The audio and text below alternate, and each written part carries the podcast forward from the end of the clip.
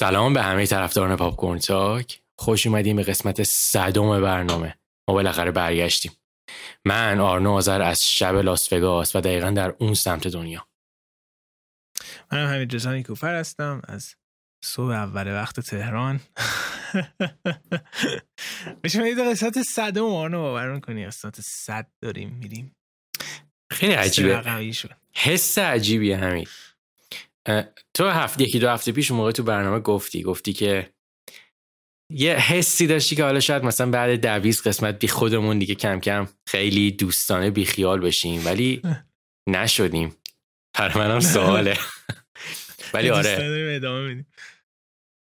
قسمت سر که شروع کنیم کسی که دارن گوش میدن آه این پادکست پادکست سینمایی هست ما هر هفته کلی فیلم review می‌کنیم بدون spoil.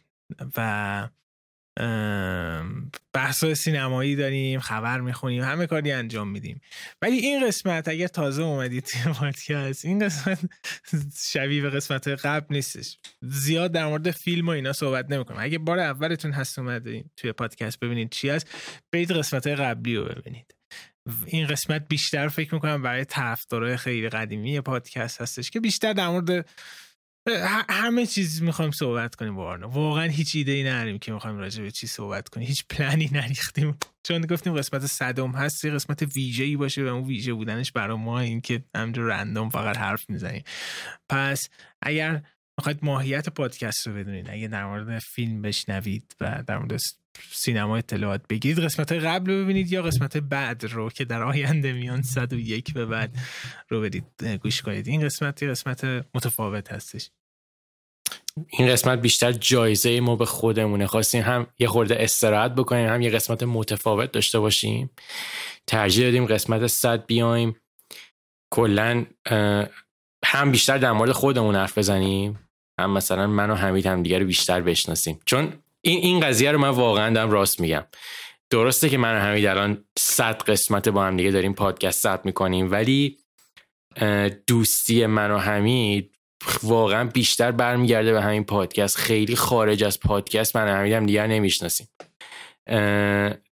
در حد دیگه همون گیم زدن و فیلم و مثلا تو چیکار می‌کنی؟ چه خبر و ایناست؟ ولی تو وقتی که ایران بودی ما هم دیگه اصلا نمیشناختیم نه. وقتی که رفتی آمریکا دوستی من تو پنج سال است همین فکر کنم. من تو من, من تو پنج سال پیش فکر کنم با هم دیگه اولین بار مثلا صحبت کردیم آره. اولین بار فکر کنم سر یه گیمی.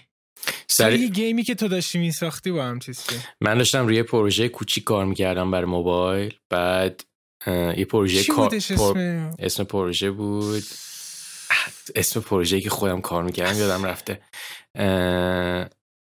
یه دونه نینجا بود سامورایی نه نه نه قبل از اون. یه اونی که بودن که حیوان ها اسمش چیز بود؟ اینفانتیماز اینفانتیماز آفر اسم پروژه خودم یادم رفت. آره. که یه سری بچه حیوان غذا می‌خوام باید بهشون غذا می‌دادی. کلا دلم می‌خواست یه چیز خیلی احمقانه کوچیک داشته باشم. بعد... خیلی گیم خوبی بودن و واقعا چیزی خیلی خیلی. بعد تک نفرم کار کرده بود. آرتش و ارفان کار میکردش درسته؟ ببین تک نفره نبود. قطعا مثلا پروگرامر اینام داشتیم ولی خب کل تیم رو رو هم بذاری فکر کنم مثلا کمتر از 4 5 نفر بود. ولی آره دوستی از اونجا فکر کنم شروع میشه. تو روی چیز هیچ وقت کار نکردی همین تو روی شادو بلید هیچ وقت کار نکردی؟ نه. یه سوال. تو کلا کی کار گیم رو شروع کردی تو ایران؟ چند, سال پیش بود قضیه؟ من فکر کنم 18 سالم بودش. نه. شاید یکی از اولین game های تاریخ ایران. یه بازی بودش. یه, نف... یه نفر داشتش میساختش. توی مشهد بود من کنم 15 سالم اینطورا بودش. به نام Silent Ship کشتی خاموش. یک بازی FPS هم بودش. ترکیبی بازی horror مانند و مثلا FPS و اینا. بعد من اون زمان یادم یه سری دموهای مثلا صدا و فلان اینا مثلا آپلود می‌کردم اینترنت اینا. من این طرف دیده بودم میگفتش که بیا صدا پیشه شخصیت اصلی ما باشه. گفت بچه 15 ساله و یه شخصیت مرد مثلا 40 ساله رو اینا به صدا می‌دادم. و تنها دلیلش این, نب... این دلیلی نبود که من صدام خوبه. دلیل این بودش که من میکروفون خوبی داشتم. یعنی عملا کیفیت صدا برای طرف مهم بود.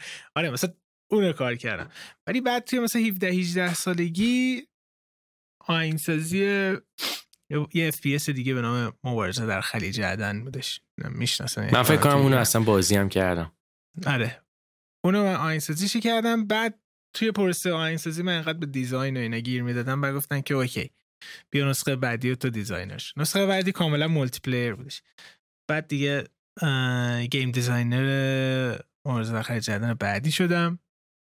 که یادم اون موقع. همون اون زمان هم تقریبا بود که بیشتر مثلا با این بازی سازهای خارجی connection می‌زدم. یادم با DICE رفتم چیزی گفت نه من اولین باره مثلا به map design و نمی‌دونم منطق کلا یه بازی multiplayer دادم و از اونها hint داشتم مثلا می‌گرفتم برای آره اینجوری میشه. بیشتر توی design شروع کردم بعدها اومد توی صدا موسیقی.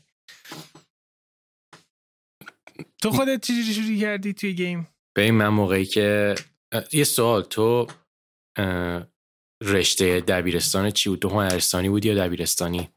نه من تجربی میخوندم. نه بابا. فکر کنم مثلا تو در ریاضی چیزی خونده باشی. نه من حتی داروسازی هم قبول شدم جدی میگی؟ نه بابا. چون می‌دونستم ول می‌کنم. آره قرار من دکتر شم. داروسازی این هایزنبرگ مثلا. اون موقع اتفاقا کریستال دوران اوج چیزم بود فکر کنم بریکینگ بدم بود. نه قبل قبل بریکینگ بد بود.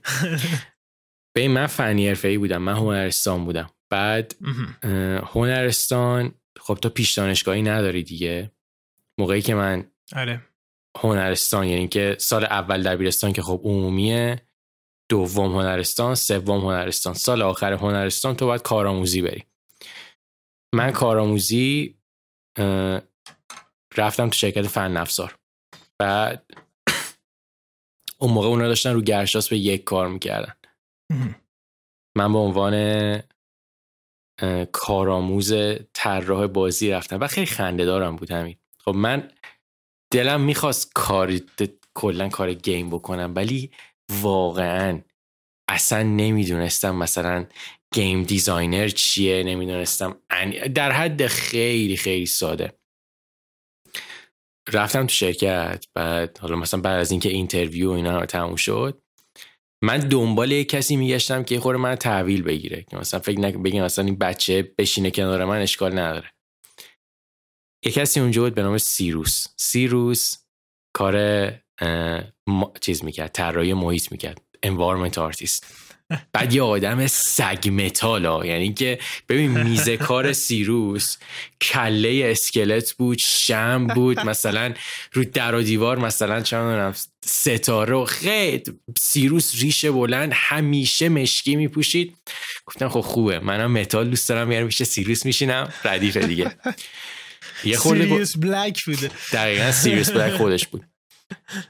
یه خورده گذشت بعد کلا مسیر من عوض شد. یعنی طراح بازی اون کمپانی اومد اسمش حسین یعنی عملا یه جوری رفتی اونجا که نمی‌دونستی که من رفت چه چیزی رو مطمئن نبودی دقیقا. به تحویل گرفتن یک آدم.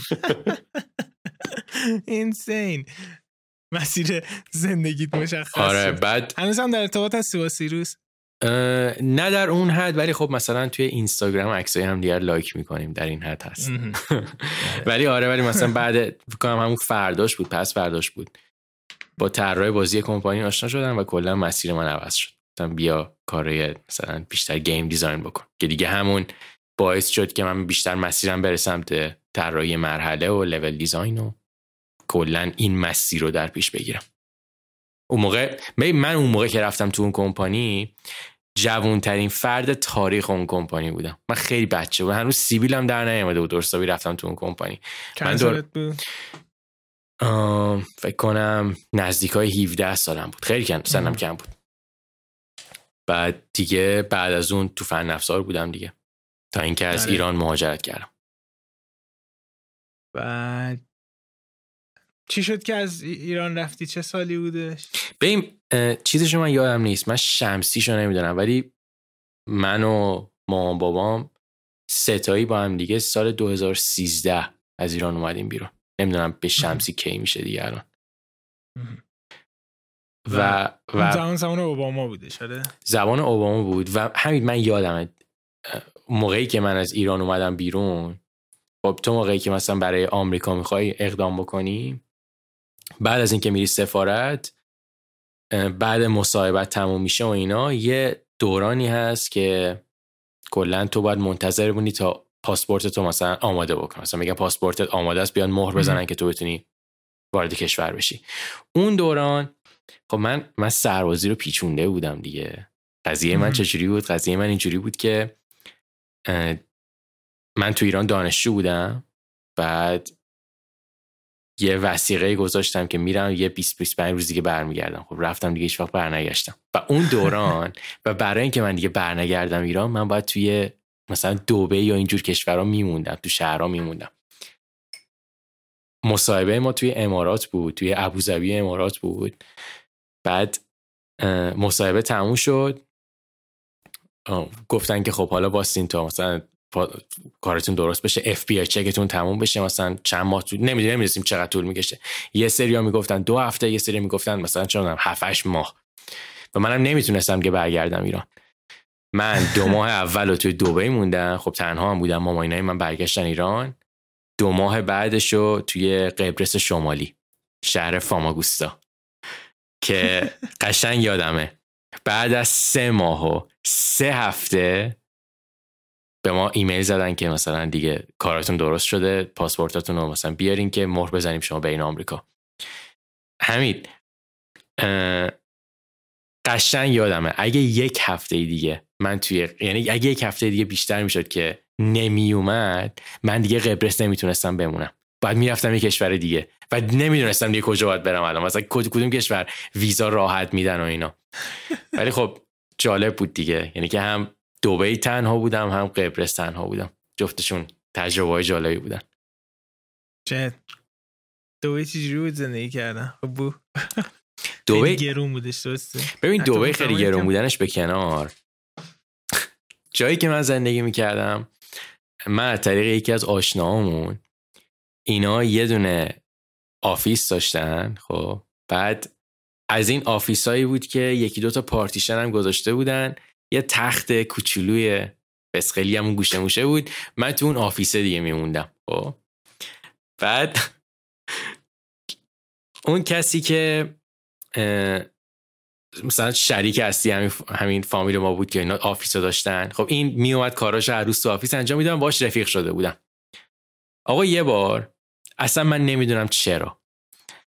این آدم اومد تو office خب. بعد من گرفته بودم خوابیده بودم. یه خورده زودتر از حالت. مثلا فرض کن اگه این همیشه ساعت نه می اومد تو office این دفعه هشت نیم اومده بود. من دراز کشیده بودم و مثلا در زد که مثلا اومدم و اینا. بعد من تا لباس بپوشم و حاضر بشم و اینا یه خورده فرض کن طول کشید. این آدم فکر کرد که من یه کسی رو آوردم توی office. خب؟ بعد هی, هی میگفتش که چرا نمیای بیرون؟ گفتم بابا دارم لباس میپوشم یه دقیقه واسا چرا طول می‌کشه اینقدر؟ گفتم الان به خدا الان میام. به محض اینکه همین از چیز اومدم در پارتیشن رو باز کردم اومدم بیرون اینجوری منو زد کنار با کله ش کرد تو ببینه که کسی اون تو قایم کردم. یعنی گفتم بابا کسی نیست بیا رو نگاه کن. یه نه کیف هم یه همون چمدون خبری خاصی نیست. و این دوران جالبی بود همین توی دوبی اون دو ماهی که من تو دوبی بودم هم یه سری دوست خوب پیدا کردم هم از اون ور زندگی کردن تو دوبه به نظر من دوبه سایفایی ترین شهر دنیاه. اصلا خیلی از, از شهرهای دوروبری و شهرهایی که هم سطح خودشان جلوتره. از نظر تکنولوژی از نظر تمیز بودن از نظر کلا حمل و نقل عمومی. جای جای عجیبیه. خیلی عجیبه. و گرون. بعد قبرس چجوری بوده؟ قبرس دقیقا برعکس بود. ببین قبرس من یادمه خب. خیلی توتوریال تمیزی داشتی یه انداختن توی ولی جالبیش چیه؟ ببین ناکن شهر فاماگوست. قبرس دو تیکه است خب. قبرس شمالی و قبرس جنوبی. قبرس شمالی قبرسیه که کلا دولتش و همه مسائل مربوط به گاورمنتش و اینا فکر کنم مرتبط به ترکیه است. یعنی اینکه قبرس شمالی و ترکیه با هم دیگن. قبرس جنوبی جزء اروپاه. یعنی که اصلا اصلا ویزا می‌خواد. قبرس شمالی ویزا به اون صورت نمی‌خواد. تو می‌تونی سوار هواپیما بشی بری تو فرودگاه احتمالا بهت ویزا میدن. شهری که من رفته بودم شهر فاماگوستای شهر دانشجوییه. خب؟ و من رفته بودم خونه پسر خالم و عجیب بودنش اینه که پسر خالم اون دوران نبود خودش تو قبرس. پسر خاله من ایران بود تعطیلات من رفته بودم خونه اون.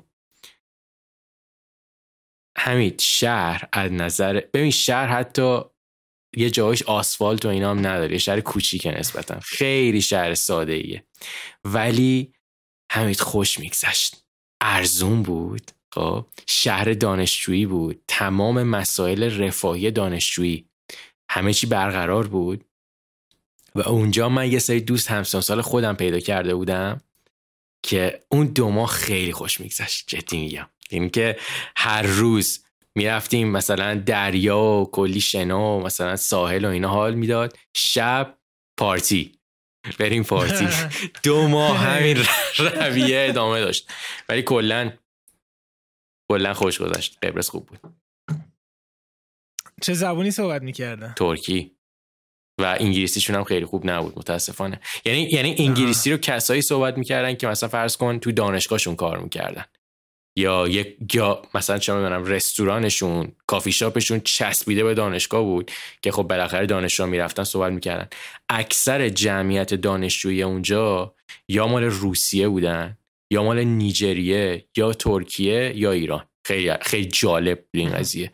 ولی در کل خیلی خوب بود. یعنی من واقعا همش خاطرات خوب دارم از همون قبرس شمالی. خیلی کوچیکه. یعنی که از این وری شهر تا اون وری شهر رو تو فکر کنم پیاده هم بتونی بری. یعنی اونقدری چیز عجیب غریبی نیست.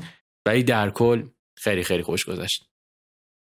بعد رفتی آمریکا رفتی سان فرانسیسکو درسته؟ نه ما اول رفته بودیم یه شهر کوچیکی نزدیک سندیگو به نام چولا ویستا. چولا ویستا چولا ویستا جنوب سندیگو بود. بعد اکثریت جمعیت چولاویستا هم همشون لاتینو هن اکثرشون مکزیکی بودن. و و اسپانیش هم همیشه صحبت می‌کردن. یه خاطر خندهدار من دارم نمی‌دونم اینو بهت گفتم یا نگفتم. توی چولاویستا که من زندگی می‌کردم و خب ببین یه پسر مثلا سبزه اون موقع من یه خورده سیبیلم گذاشته بودم. رفته بودم رفته بودم توی یه دونه بقالی یه چیز میز بخرم. صاحب مغازه شروع کرد با من اسپانیش صحبت کردن. خب؟ بعد من گفتم که مثلا I'm sorry I don't know any Spanish مثلا.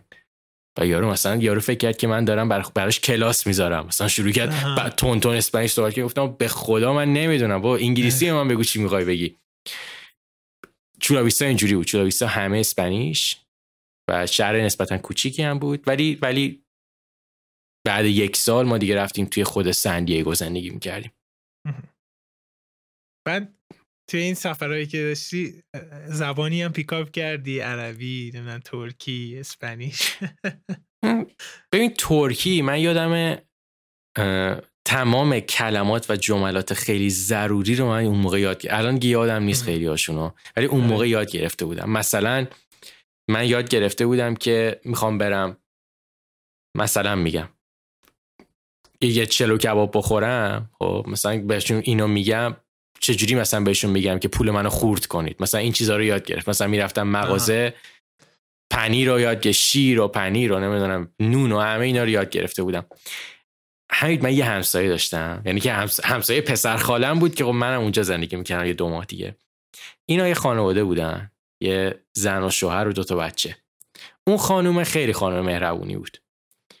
یه روز یکی از فامیلای اونا براش یک کیسه مواد غذایی آورد خب؟ ولی خونه نبودن. در منو زد به ترکیه چیزی به من گفت. من نفهمیدم چی من گفت.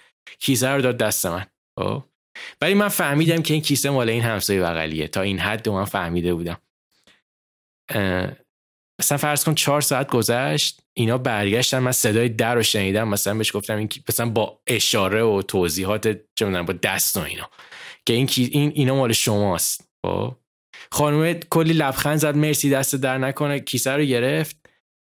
همین یک ساعت بعد دیدم با تمام مواد غذایی که اون براش آوردن غذا درست کرده و غذا رو داد به من. فکر کرد که من قلب بلد نیستم غذا درست بکنم.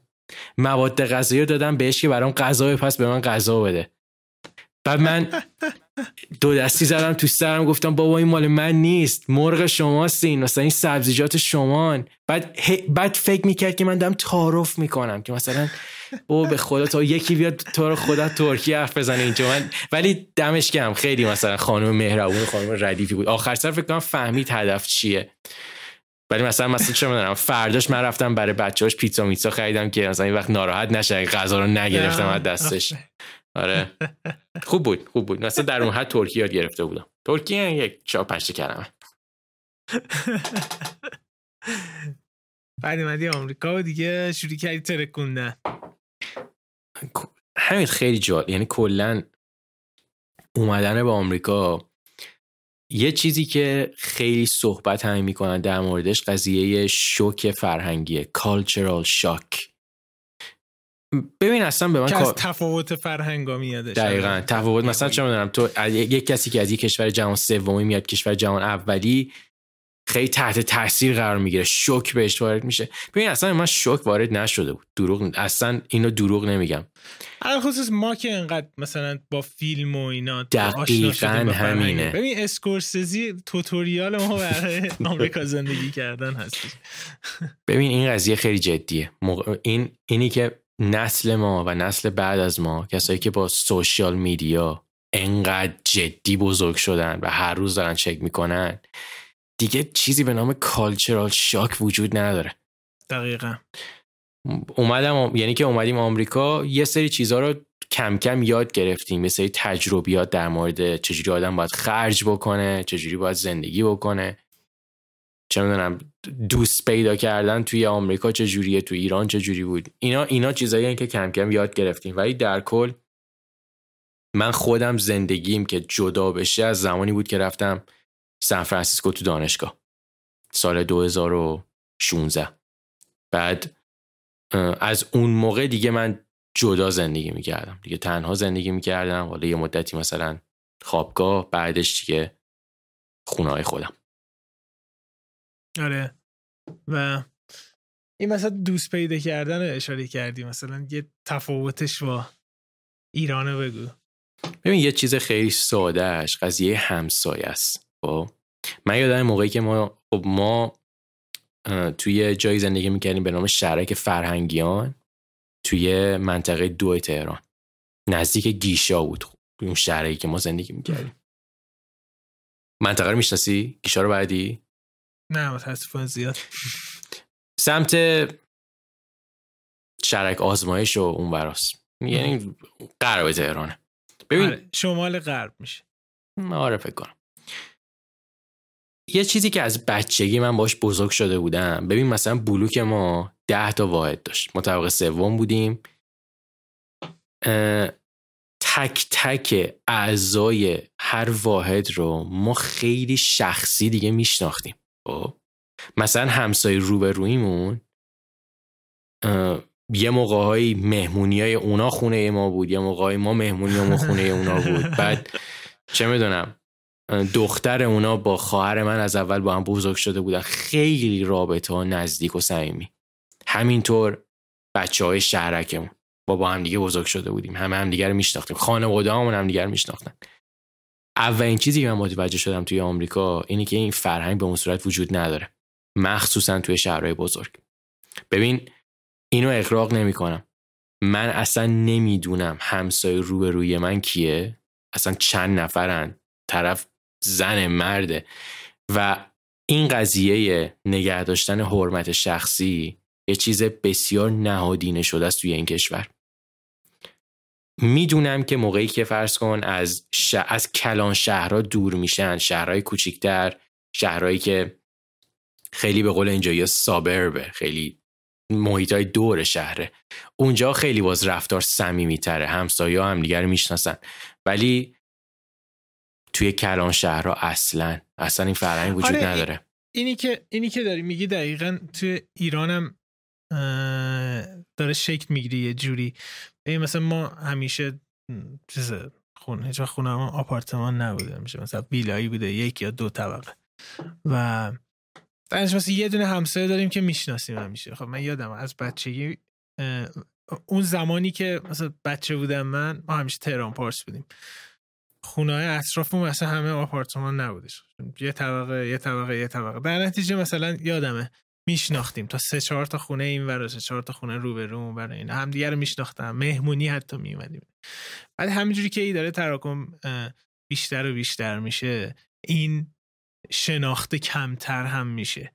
و مثلا الان ما توی این کوچه تنها خونه ویلایی مثلا ما هستیم. بغل ما همه این ور اونور آپارتمانه. به غیر از همسایه پایینی دیگه هیچ کسی دیگه تو کوچه نمی‌شناسیم ما. و این دقیقا برمیگرده به اون اون قضیه. تو خود چقدر این قضیه رو دوست داری؟ تو این قضیه حال می‌کنی یا به نظرت هم خوبه هم بده؟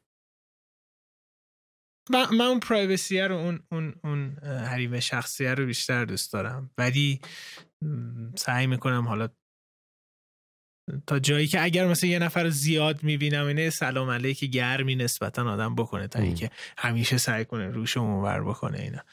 ولی من کلا زیاد من خونه نیستم آنچنان زیاد نمی‌تونم ارتباط بگیرم آره.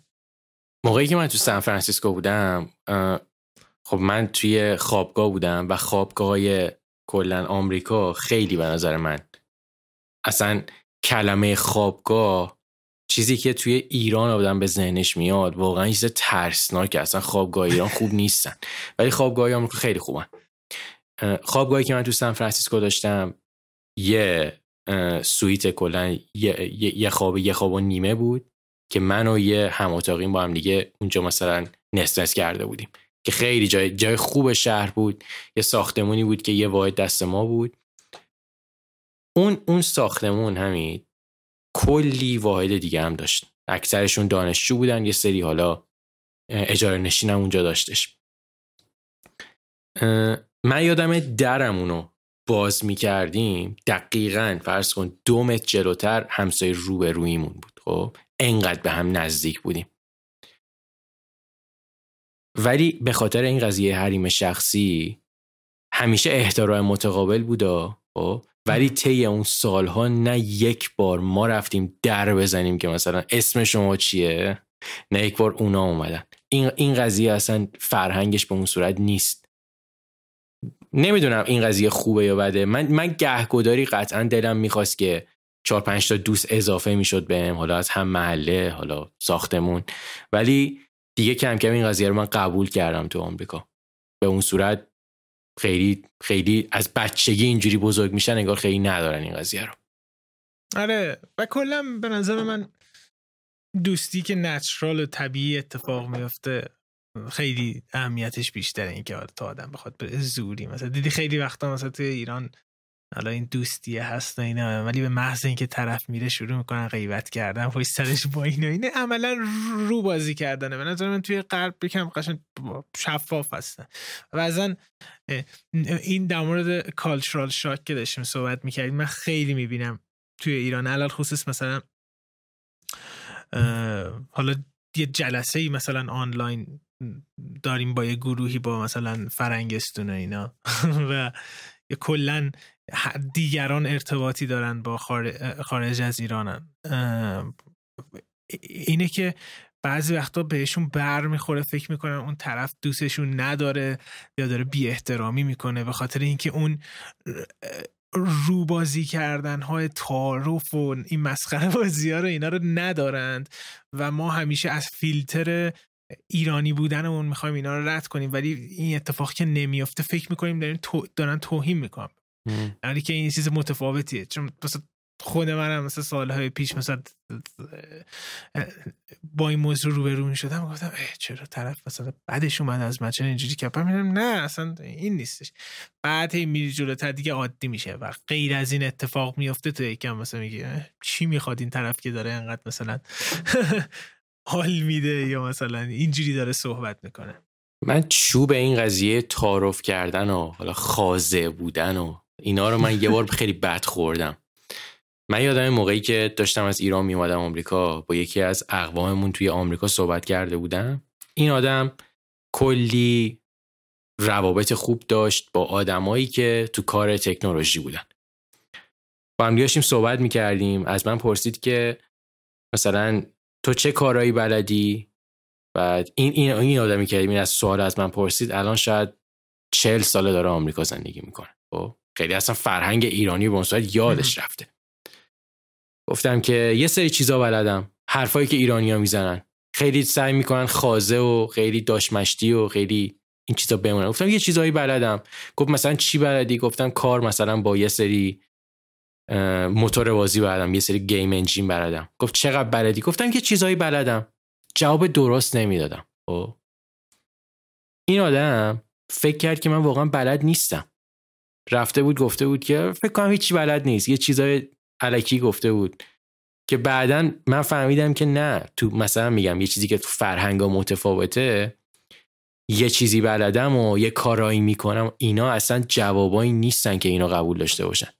آیا بلدی؟ بلدم. چقدر بلدی؟ چهار ساله دارم کار می‌کنم. این چیزها رو یاد گرفتم. این جواب درسته.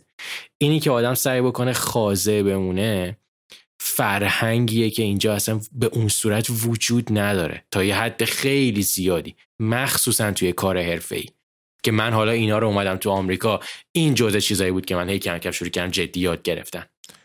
آره اون شکسته نفسیه به نظر من وقتی جواب میدی که یک compliment یک تعریفی از تو داره میشه به صورت مثلا حالا خیلی غیر رسمی و اینا. تو میگی مثلا نه مثلا من مثلا اون compliment رو بر مثلا تو از من تعریف می‌کنی حمید مثلا نمی‌دونم آهنگساز خیلی خوبیه فوق العاده است و اینا. بعد من یه هایی مثلا سعی می‌کنم جلوشو block کنم میگم مثلا کارایی که آرنو انجام میده اصلا فوق العاده است. اینو برمیگه این, این یک تقابل خیلی زیبا هستش. ولی اینکه از اون ابتدای قضیه که مثلا بگم خب آرنو چی چیکار می‌کنی؟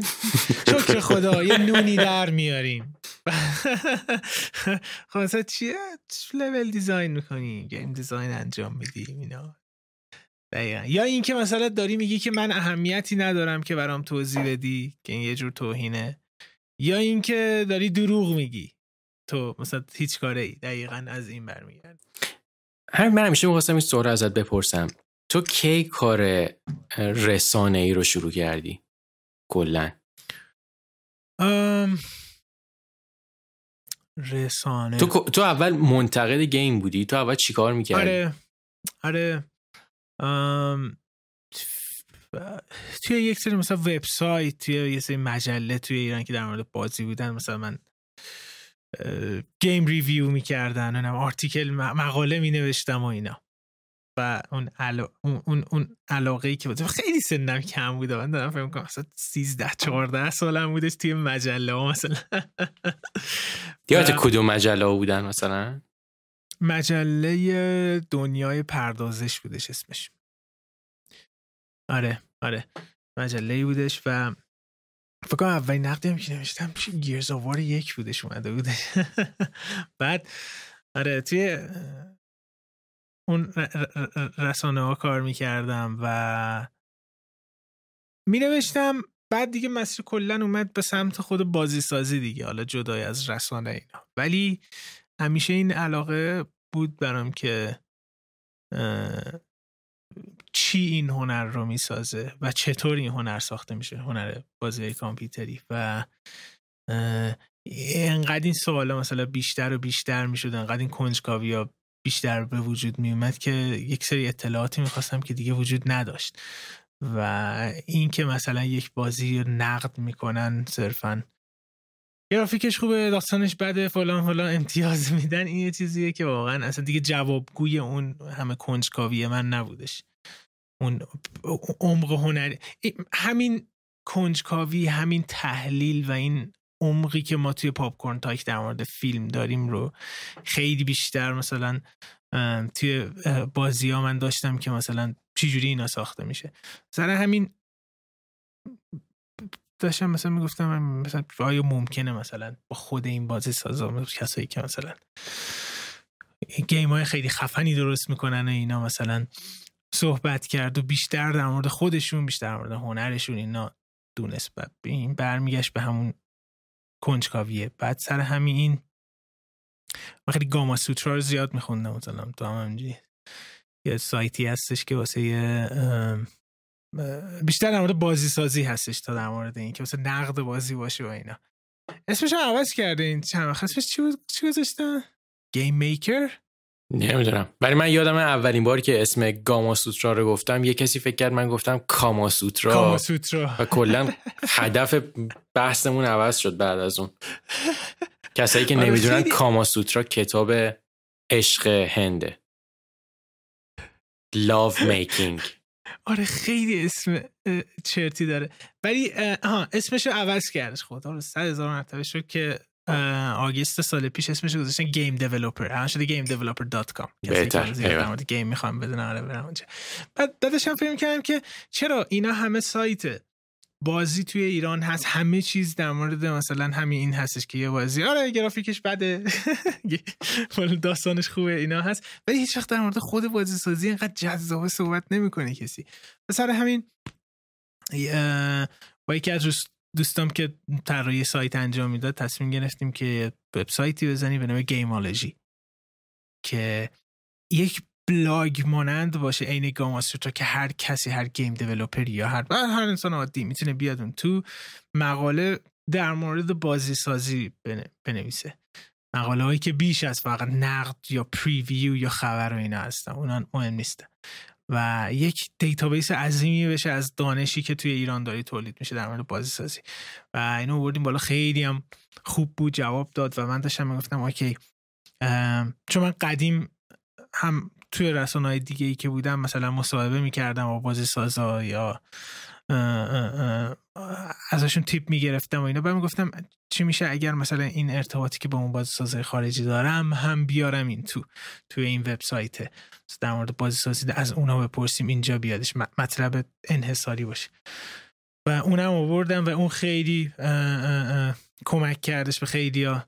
و خیلی خوب بودش. دقیقا یک حرکت جالبی همین اینجا استاپ بدم تصویرت خراب شده همین. اه چرا؟ چی شده تصویر؟ الان دوباره درست شد. چند ثانیه تصویرت خراب شده. این قضیه میرو... این قضیه گیمولوژی مال چند سال پیشه؟ مثلا ده سال میشه؟ دوز... ده... فکر کنم 2000 نه. آره فکر کنم 2015 بودش Gameology. بعد که بعد کی چیزو شروع کردی؟ What's Up Conversation رو شروع کردی؟ اونی که پادکست رو که شروع کردی؟ آره. ببین Gameology تو یه پادکست و یه channel ی داشتش که با بازی‌سازا صحبت می‌کردم من. بازی‌سازه فرنگی.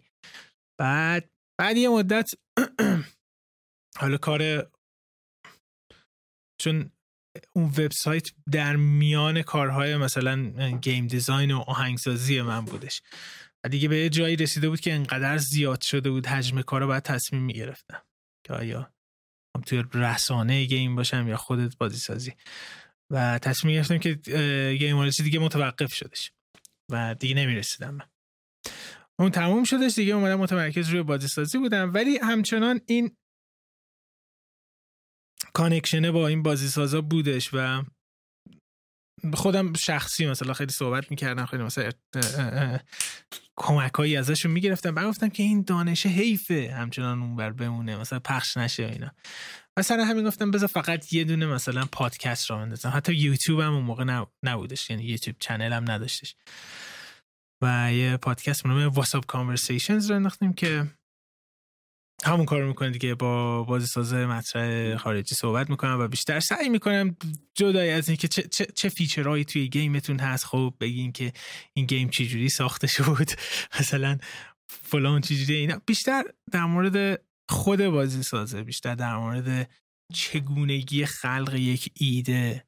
خیلی تکنیکی یا خیلی abstract حتی. بیشتر متمرکز روی این باشه و selling point ش این باشه و که دلایلی که این آدمو میان قبول می‌کنن که بیان توی پادکست همین هستش. چون اصلا کلا یه دید متفاوتی نسبت به بقیه interview هایی که می‌کنن نسبت به مصاحبات دیگه ای که انجام میدن داره. این من بگم. یه قسمت نمی‌دونم احتمالا بیشترم هست ولی یه قسمت تو با شهره آغداشلو هم صحبت کردی. آره. اون قسمت چجوری آره بود؟ اون, این که اون کسایی که آره می‌خوره یه کراس اووری بین پاپ کورن تاکو.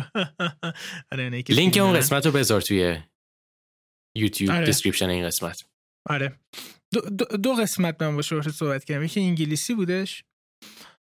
و بعد که داشتیم انگلیسی صحبت می‌کردیم شهره گفتش که خب می‌خوای فارسی هم صحبت کنیم گفت خیلی خوب فکر کنم خیلی استفاده می‌کنن اگه فارسی. اگه وقت میشه چرا که نه. اوکی. دیگه ادامهش فارسی رفتیم اونجا. یادم یه نفر این کسی که چمن زن چمن می‌زنن بیرون بودش. بعد این چمن زنم اومده بودش اینا باغبونش بودش. بعد میگفتش که آره این باغبونه اومده صدا بده و فلان اینا. و وایسیم تا این بره.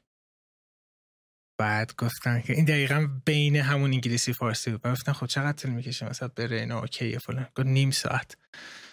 بعد گفتم که okay خب پس می‌خوای بریم بعد نیم ساعت دیگه زنگ بزنیم. گفتم نه کجا بریم؟ هستیم ببین یه استرسی اومد که نیم ساعت نه باید چی بگم؟ و این.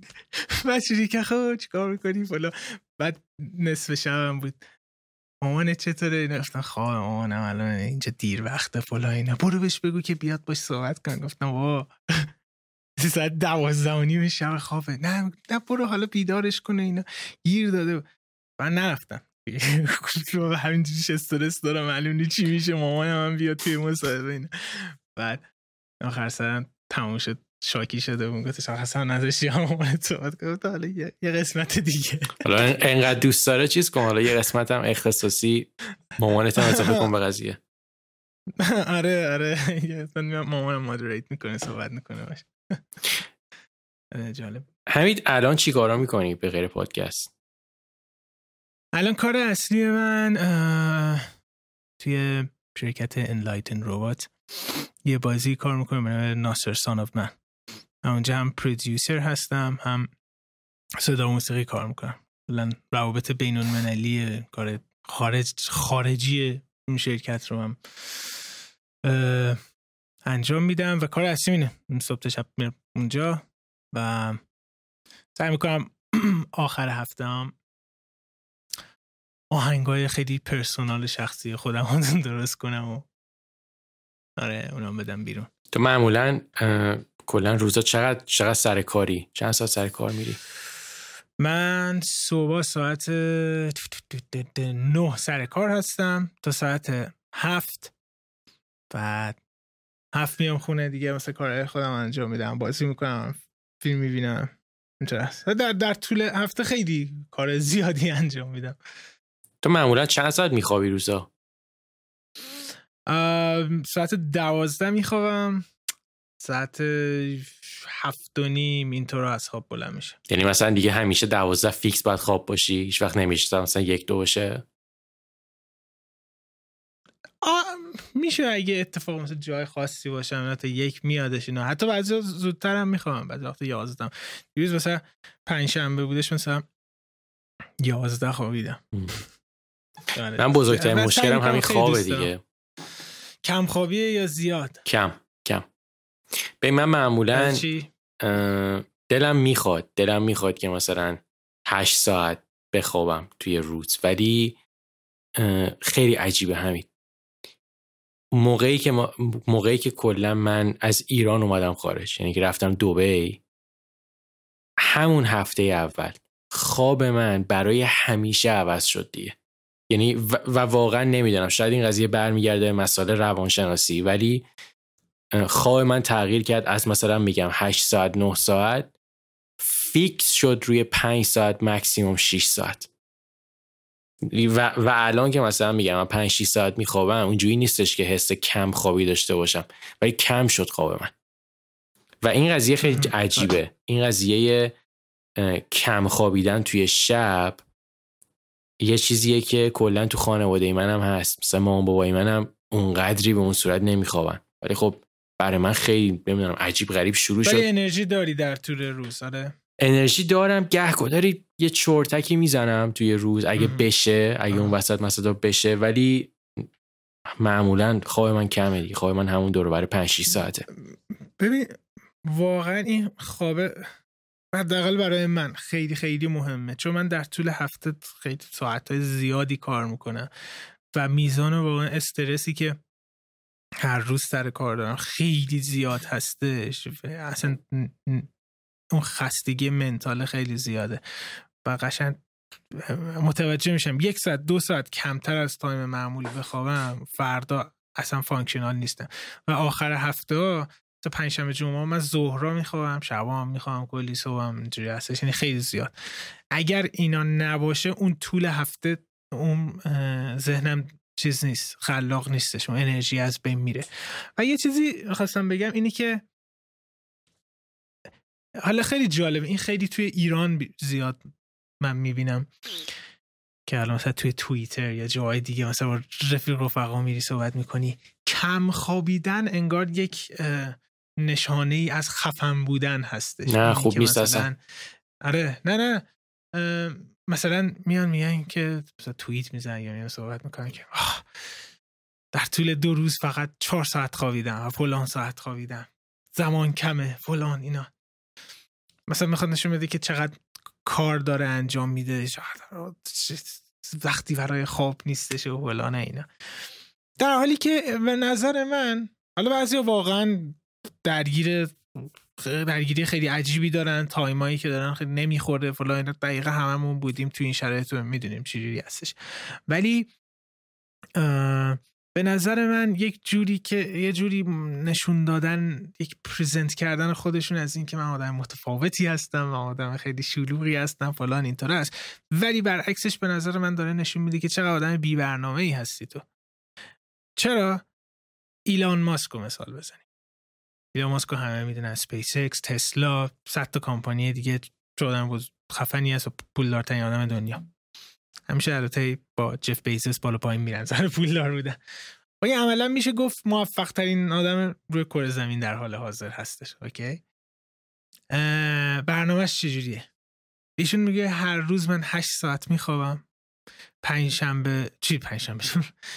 شنبه یک شنبه هم کاملا با خانواده هستش. و همین بزن که چجوری ممکنه؟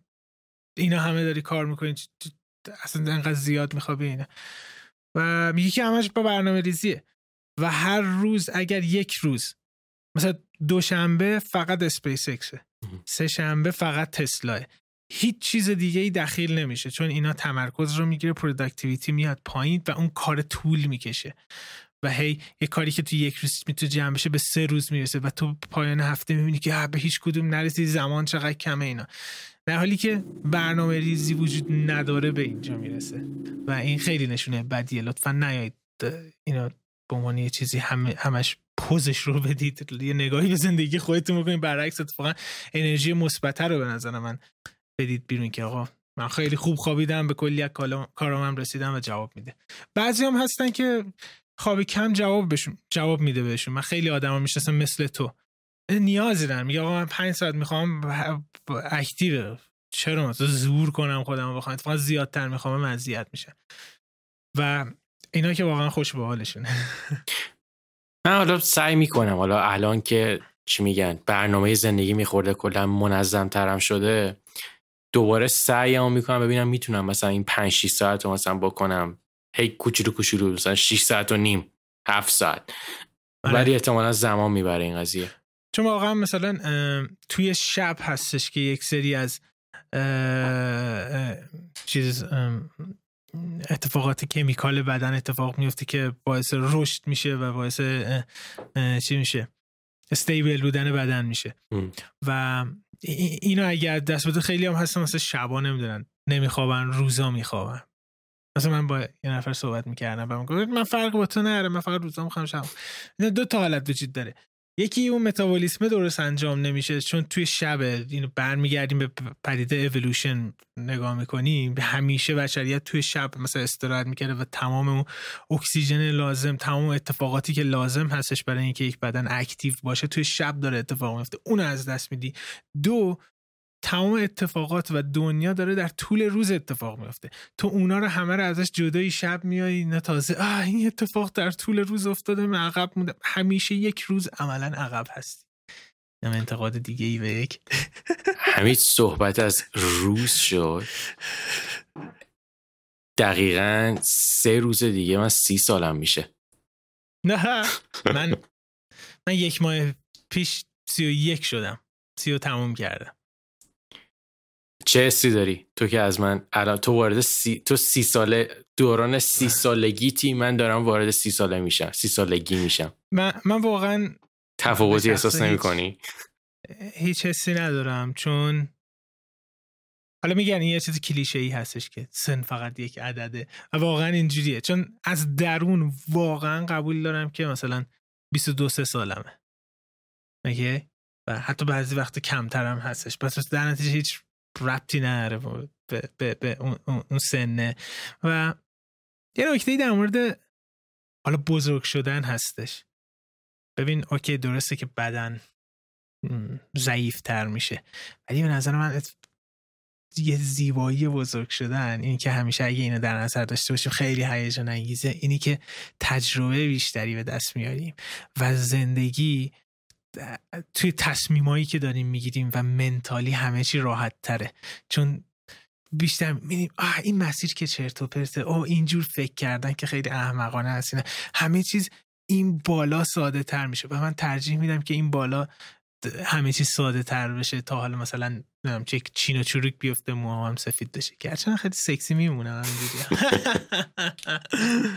آره. ولی اگه این دید رو داشته باشی خیلی اتفاقا هیجان انگیز هستش که دقیقا عین video game دیگه. experience به دست میاری level up میشی.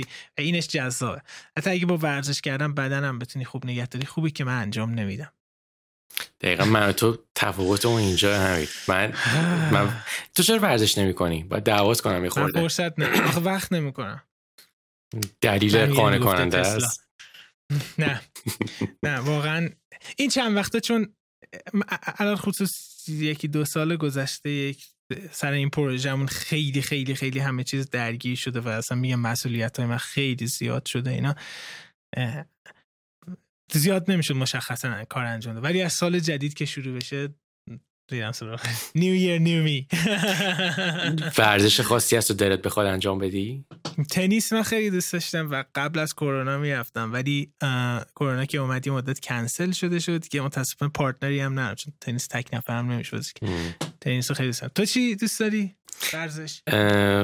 ببین من ای من سالهای سالی که بدنسازی میرم ولی خب من هیچ وقت دلم نمیخواستش که گنده شم همیشه برای کار فیتنس می‌رفتم ولی ورزشی که ورزش غیر بدنسازی که مثلا من انجام میدم مویتایه من مویتای انجام میدم. دیه. من تا حالا نشیدم چیه.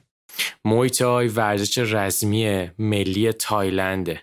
خیلی شبیه کیک باکسینگه ولی مثلا تو توی مویتای می‌تونی آرنج هم بزنی. بعد می‌تونی بعد مدل گارد گرفتنش هم می‌خوره فرق می‌کنه. خیلی خیلی حال میده. من ب... دعوت بشه قشنگ می‌تونی یه نفر ناک کنی. ببین من کلا آدم دعوایی نیستم. خیلی اهل دعوا کرد. ولی سناریو نوبادی مانند داره سن... سناریو نوبادی مانند. ببین نمی‌دونم ناک می‌تونم بکنم یا نه ولی الان ولی مس... خود دفاع بکنی. مثلا میگم الان اگه بحث دعوای فیزیکی بشه خب؟ من می‌دونم که چه جوری میشه با کمترین میزان ضربه زدن بیشترین صدمه رو به طرف زد. مثلا من در این حد الان بلدم. تا اینکه یاری اصله در میاره. ببین همینه دیگه.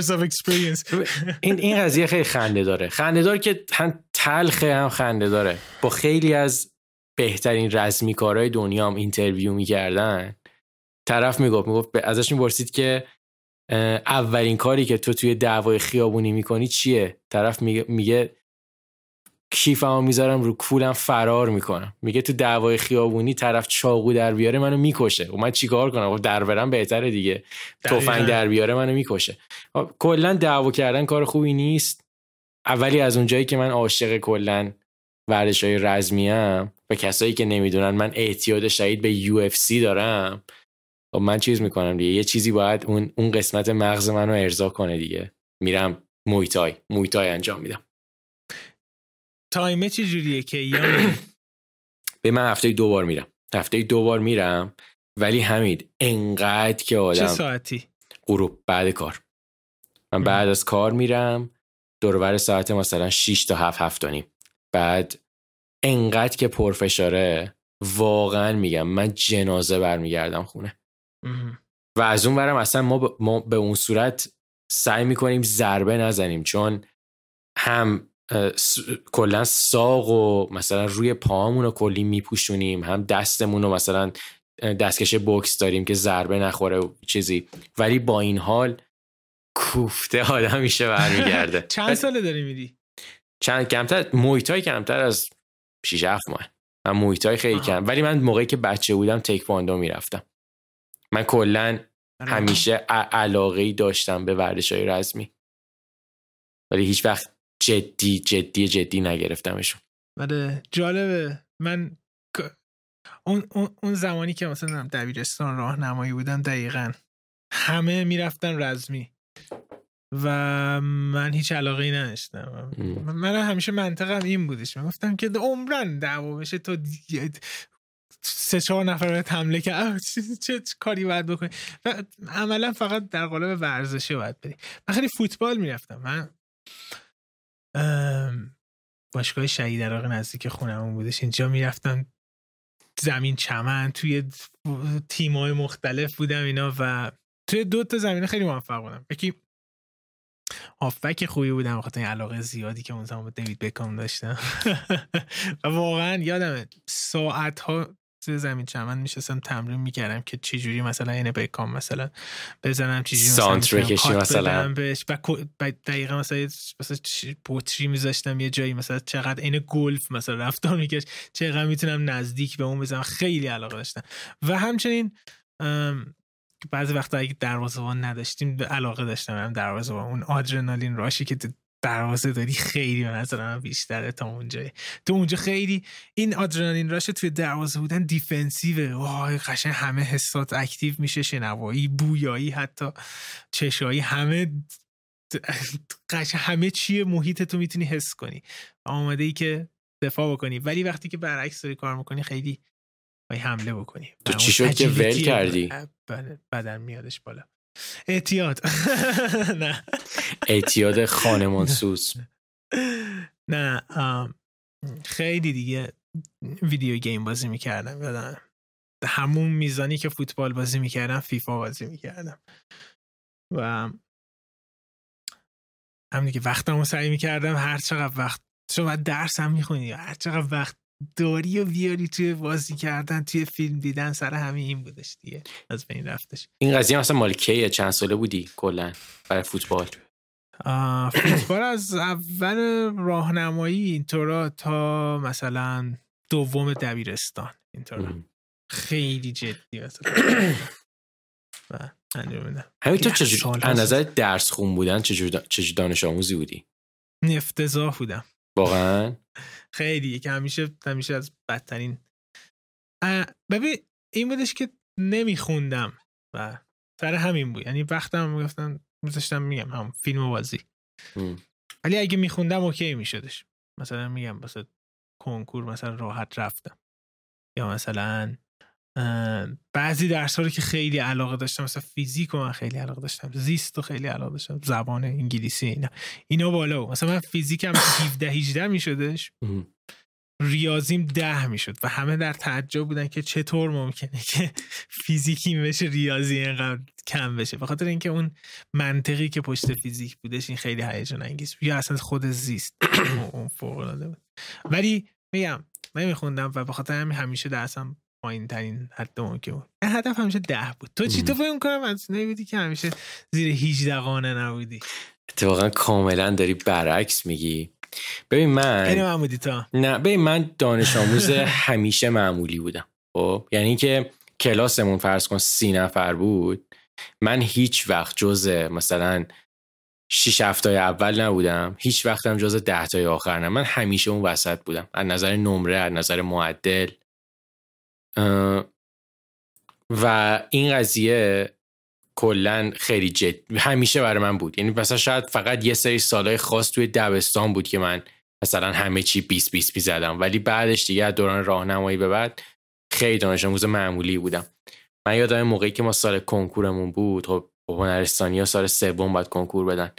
من اون موقع اعتیاد شدید داشتم به اسنوکر بازی کردن. همش می‌رفتم باشگاه اسنوکر و اونجا اسنوکر بازی می‌کردم. مثلا ایت بال و اسنوکر. همین انقدر اعتیادم به اسنوکر شدید شده بود که خیلی پول خرج می‌کردم اونجا. سال کنکورم بود و دروغم نمیگم. اگه اون موقع من جدی سنوکر بازی کردن رو پیش می‌گرفتم 17 سالم بود. شاید مثلا فرض کن توی 20 21 سالگی من می‌تونستم مسابقات جهانی برم. چون فرض کن یه, یه کاری رو تو هر روز بری 6 7 ساعت 8 ساعت تمرین بکنی. من و یکی از دوستان اون بدتر از من. مثلا فرض کن اون, اون اونم انقدر اعتیاد شدید به سنوکر بازی کردن پیدا کرده بود که اینجوری بود که قرار میذاشتیم بریم کتابخونه برای کنکور درس بخونیم. خب، بعد این از این از من مثلا میگفتش که امروز باید برم خونه خالم مثلا دو ساعت زودتر. گفتم اوکی. بعد منم مثلا بعد یه ساعت درس خونه حوصلم سر می‌رفت. گفتم خب قبل از اینکه برم برم یه دست سنوکر بزنم بعد برم خونه. می‌رفتم می‌دیدم داره بازی می‌کنه و حال می‌کنه. اون زودتر از من می‌رفت که سر این قضیه که خوش بگذرونه. ولی حالا من جالب تاوال دستم به چوب ویلیارد نخورد. واقعا میگی؟ آره. حالا اینی که میگم ببین انقدر که من بیلی حالا من اسنوکر رو خیلی بیشتر دوست داشتم ولی میز اسنوکر تو خونه ما جا نمی‌شد. خیلی میزش میز درازیه. ولی میز ایت بال جا میشه. ایت بال کوچولو نسبتا. بابای من قانع شد که اینقدر تو داری پول خرج می‌کنی خب ما تو خونه یه دونه داریم تو خونه تو بازی کن. که رفته بود برای من از یه میز ایت بال ما داشتیم تو خونمون. ولی آره من بچه درس خونی نبودم. من بچه درس خونی نبودم همید تا موقعی که اومدم آمریکا. اینو اینو من بدون هیچ اقراقی میگم. اومدم آمریکا واقعا یه قسمت مغز من فعال شد و و به شدت من خرخونی می‌کردم. تمرینامو خیلی وقت میذاشتم و همیشه جز دانش دانشجوهای تاپ بودم. توی توی آمریکا. از چی ریشه می‌گیره این؟ این تئوری شخصی منه. خب شاید شاید تئوری من مثلا از نظر ریسه روانشناس کاملا رد بشه ولی ولی من میگم چند تا مسئله تاثیر مستقیم می‌ذاره روی علاقه پیدا کردن به درس خوندن. یک محیط اون درس خوندنته. ببین ناکن من توی محیطی داشتم درس میخوندم که یک نازم و نمی‌دونم یه سری معلم بد اخلاق و کسایی که واقعا آدمایی بودن که به درد معلم بودن نمی‌خورن. فقط عقده های زندگیشون رو سر بچه ها خالی می‌کردن. این این حذف شد از اون محیط. معلمایی اومده بودن که دلشون می‌خواست تو راحت باشی. چیکار کنیم که تو راحت باشی که درس بخونی؟ اونا کمک می‌کردن به این قضیه.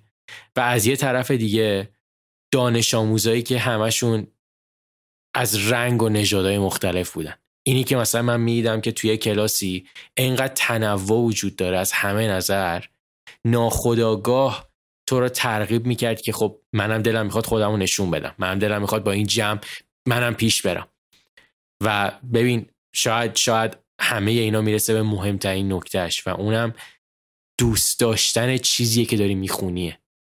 من تو دوران دانشگاه درس گیم دیزاین میخوندم درس لول دیزاین میخوندم درس هنر میخوندم. خب اینا چیزایی که از درون من عاشقشونم.